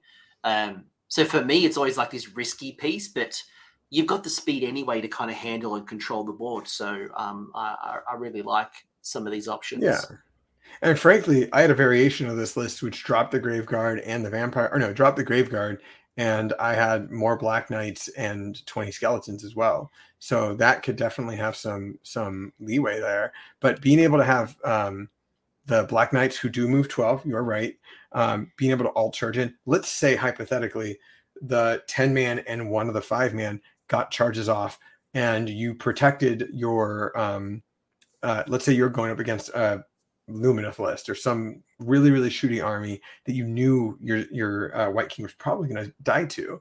Um, you keep them in the grave, you pop them up, you perform the uh, generic ability of the reroll charges, and their charges. Not only do they get those reroll charges, like we talked about before, but also, you know, as mentioned, their impact hits are very unique. Um, mm. the equivalent uh, kind of unit, the the hex wraiths for Nighthaunt, it's just two up no matter how many models are in the unit. One dice, two up, D3 mortal wounds. For these guys, it's uh, you roll two dice for each model existing in the unit, and on a five up, uh, an enemy unit takes that many mortal wounds. So if it's a five man unit, you roll 10 dice. If it's a, tw- a 10 man unit, you roll 20 dice. If it's a seven, you roll 14, etc. Um, when those are going on on going off on four ups, that means that you're having a 50% chance of causing mortal wounds for each one. So you're doing 10 mortal wounds eh, on average if yeah. the 10 man unit is charging into something. So they could easily kill the thing they charged on the charge and then pile into something that they might want to actually get into combat with. The cool thing as well, folks, just for anyone who's um, who's thinking about this list or any of the lists, is that these are just examples, right? It's not like please take this list and run it at your next GT. Oh, yeah. But let, but let's say hypothetically you drop the grave guard or you want to swap it out for something else you might bring Kato in instead of the Vampire Lord. The Kato is a great model, but it's not a, a, buff piece like the Vampire Lord. There's so many things you can tweak and modify here to make it your own. You know, you could take this list, swap out Neferata, and make this a Kastelai list. Uh, obviously, to a you know to, to a degree, but like there's a lot of flexibility. Yeah, maybe you probably wouldn't make it a Kastelai. Let's be honest. Nobody's no, making Kastelai. No. But you know, you could. Sorry you could swap the Graveguard. You could you could remove the Vampire Lord for some something else, maybe like Cato.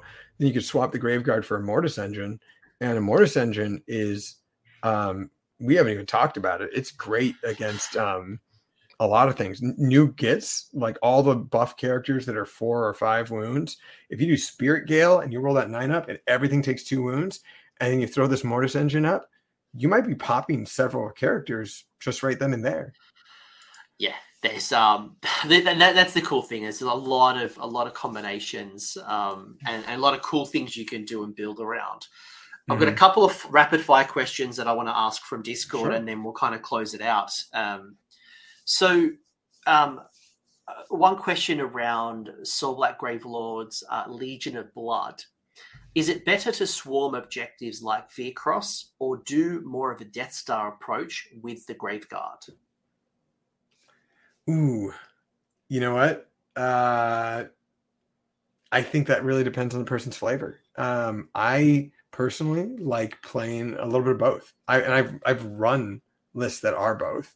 Um, I kind of lean towards the you know Graveguard, but I don't treat them like a Death Star because they're such a glass hammer.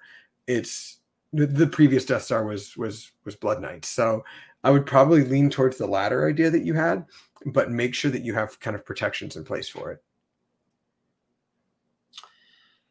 How much do we prefer Gravesite Deep Strike for objective control versus preparing for a turn one Alpha Strike? How does a subfaction influence, uh, let's say, for example, the uh, Avengorii, um, who might have a bit more like Alpha Strike positioning pressure? Hmm. So they're asking what, um, uh, how often you would put something in the grave versus not the grave, basically. Yeah, so I, I, guess I guess if I'm thinking about what the question's asking, so you've got your grave sites, you can put summonable units in the grave sites. Are you thinking about it more for objective control, like popping up optimal objective, mm, having bodies mm. and using the movement? Or are you thinking about grave sites more for popping out of the grave, like you talked about the grave guard, and then going for that charge and and using it to to make an easier charge? Yeah, uh, I would say why not both? Um, you can have both of those things happen. There are no restrictions on what you can put from the gravesite and how many things you can take out of the gravesite at any one time. And that's something that's really, really useful to be aware of. Um, there used to be restrictions in, say, Legion of Nagash, for example. Um, so having the ability to have the objective scores pop off from the gravesite and also have your offensive punch in that same fashion, kind of come up from the gravesite at, the exact same time, can put pressure on your opponent in both areas. You know, you can have a 10 man unit of skeletons that are on an objective from a gravesite and then also nine inches away from a unit and have the reroll charge buff from say Radukar or something. And now your opponent's kind of going, well, crap. Not only did they take the objective that I'm I wanted to be on, but now they're covering it with something that is a huge threat to me. Even if they don't make the charge, now they're kind of insulating that small, weaker unit with something a lot stronger. And that's my best case scenario. My worst case scenario is now that unit is in my face, tying my stuff in, and they're hitting me very hard. So um, I would say honestly, both. But it really depends on your opponent and the matchup and the mission. Yes, a thousand percent, thousand yeah. percent. It, it, there is no silver bullet to that answer, but mm-hmm. um, think about them both and what obviously the the best situation. And it depends as well. Like, am I bringing up sixty zombies, twenty graveguard? Am I bringing up yeah. wolves? Like the the units, and then like you know the graveguard and the you know like what what have you got and um, are you going first? Are you going to go second? Like, do you even have that choice of going first or going second? Like, but th- there's enough to get you started. Uh, mm. A hmm. couple of other rapid fire questions would be um, where is a tipping point for Black Knights needing a Wight King on Steed? So if I just took five uh, Black Black Knights, is that do I should I be taking a Wight King on on Steed, or is it if I'm investing more into into them? Uh, yeah, it would be, depend on the number of units, I think. Uh, and also, yeah, how reinforced they are. Um, if you have one single five man unit of Black Knights, you might not need a Wight King. If you have any more than that, get a Wight King on Steed. Yeah, I think a Wight, a Wight King on Steed and 10 Black Knights is is the party. Like, that's that's how mm-hmm. I'd be doing it. I've already seen people, and I know of people, and they know who they are, who are already trying to build like 15, 20 man units. Uh, no, it has to be only 15 man units, I think, uh, yeah. unless it's Legion of Blood. Um, and still like yeah the 15 man unit seems like really insane but that's too many eggs in one basket so 10's 10's perfect. I can't remember what tournament it was. I saw a tournament where someone literally had like 2000 points of black knights and like a couple of wight king on steeds. Like it was literally it was like Bretonnia of um of of Leech of, of, of Nagash. Like it was, sure it was literally Oh, like it was incredible. Like just just all the cav, all the cav. Wow. Wow. Okay.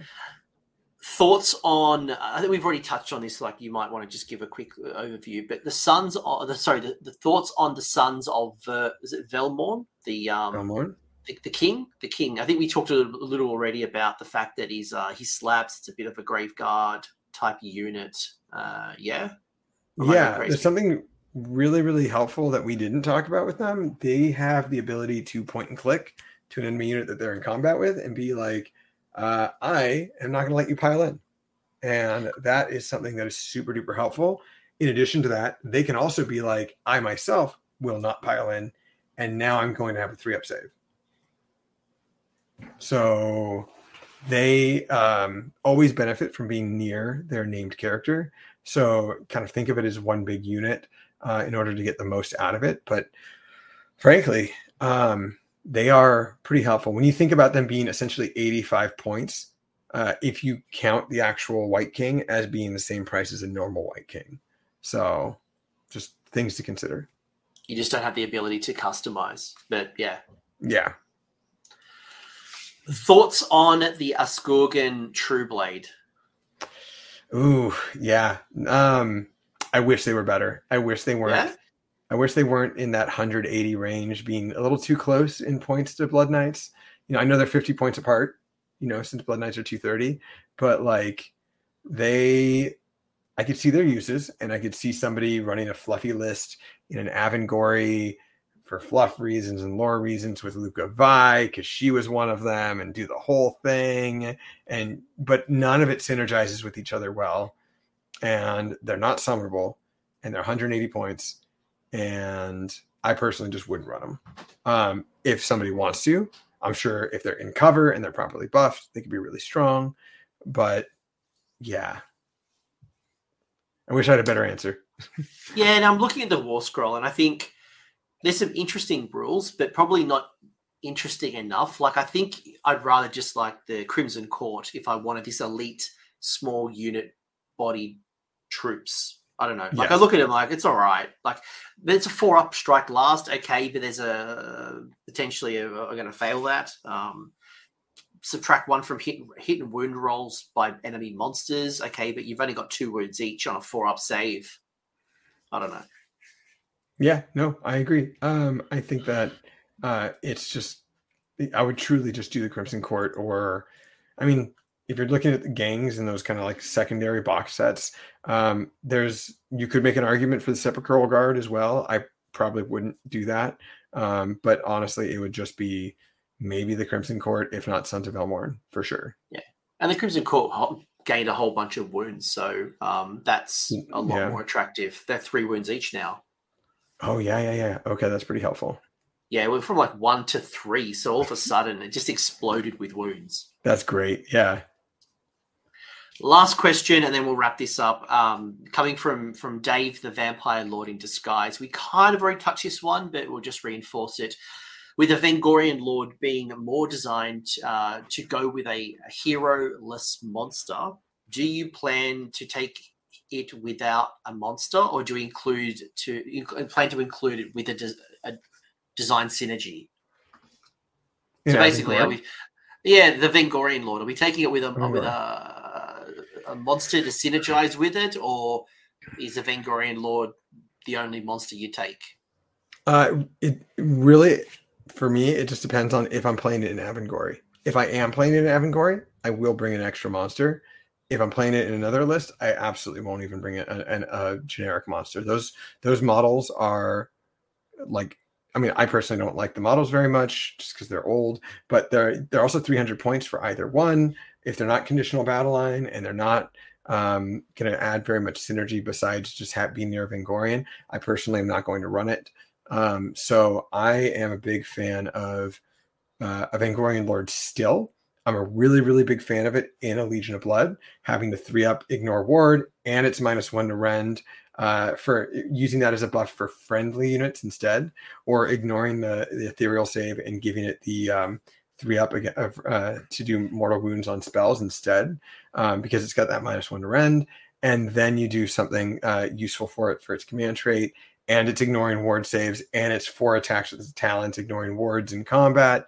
Like Vengorian Lord's great yeah. But yes, if you want, I don't think it needs a um, a monster unless you're running Avengorii. Uh, yeah, I would agree. I would agree. I could see mm. it as a great alternative threat piece if you don't want to take a Vampire Lord on Zombie Dragon. But yeah, if I'm going in Avengorii, it needs an extra monster. Without it, no, because then it's just too many points going into your list. Um, yeah. Yeah. Mm-hmm. And you have to remember, all the glow up the Vengorian Lords have, they did not change in points at all. They've always been 280 points. And you've basically gotten them better in combat. They've lost the things that were bad about them. And then they got that one ability, which you could have if you bring a Terrorgheist or a Zombie Dragon, which you don't need to. No, no, exactly. Yeah. That's awesome. That's awesome. Mm-hmm. Alex, Mr. G, this has been awesome. I think again we could have talked forever. This book is yeah. so deep. like, we haven't talked about like zombies. We haven't talked. Mm. There's so much in this book, but this will be part one of many videos. Um, I will have other guests. We'll talk about different parts of this book.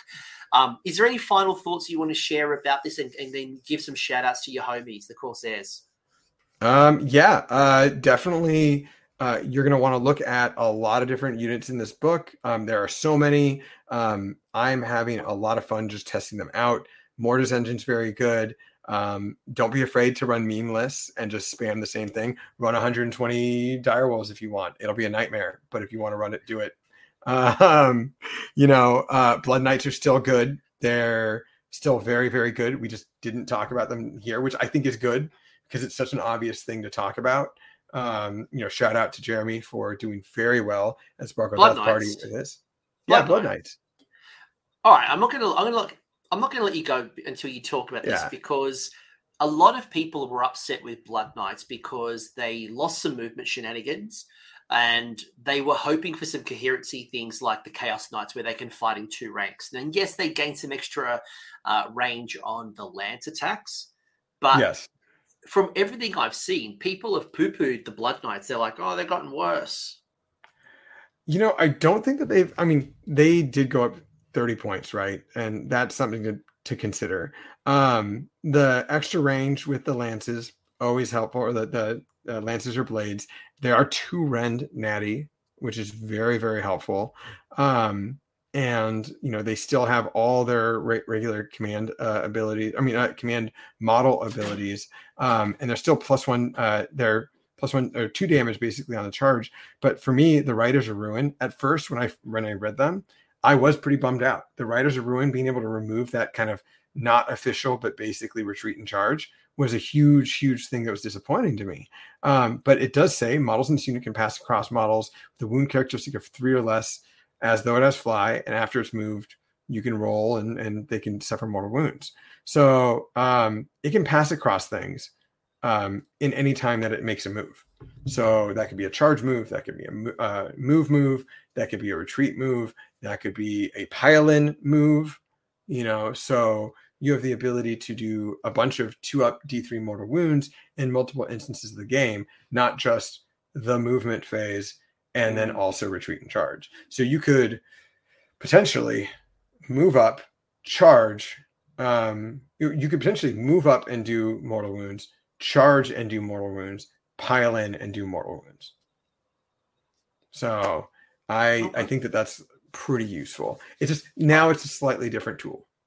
Yeah, yeah, mm-hmm. yeah. Just, just just from what I've seen, people have just been upset with the Blood Knight changes. I think maybe people expected sure. too much from Blood Knights. They're like, maybe they wanted them as their Vanguard or something. I don't know.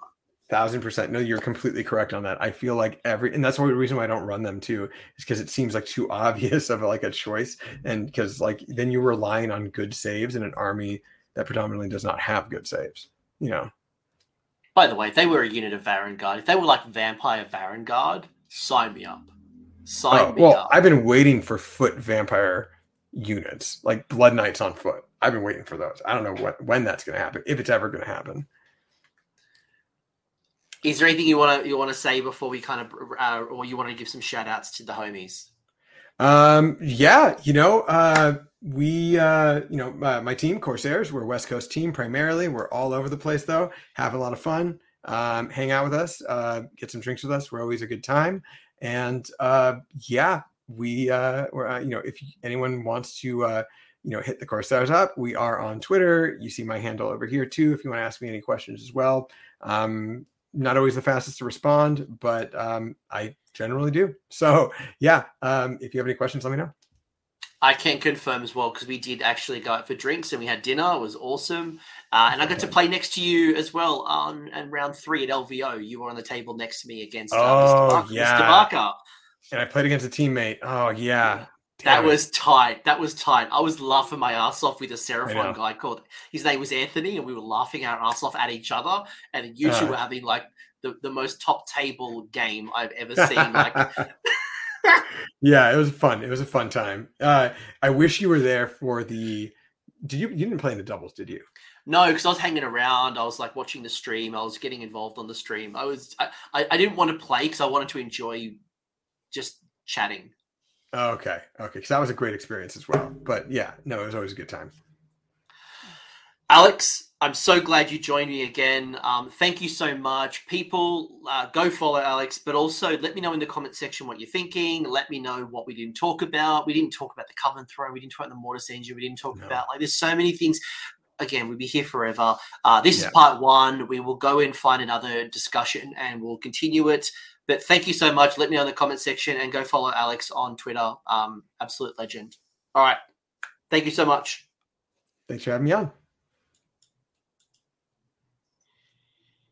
Thanks for hanging around until the end. I hope you enjoyed that video and you walked away with a few new ideas. Now, if you did, I would love it if you pressed like on the video, as well as left me a comment with your thoughts. The conversation will continue over on Discord, and the link is down below in the episode description. I also want to give a massive shout out to the AOS Coach patrons and YouTube members who are supporting the channel and the growth that you're seeing here. So, cheers, you are all bloody legends. And until next time, don't roll a double one on a spellcast.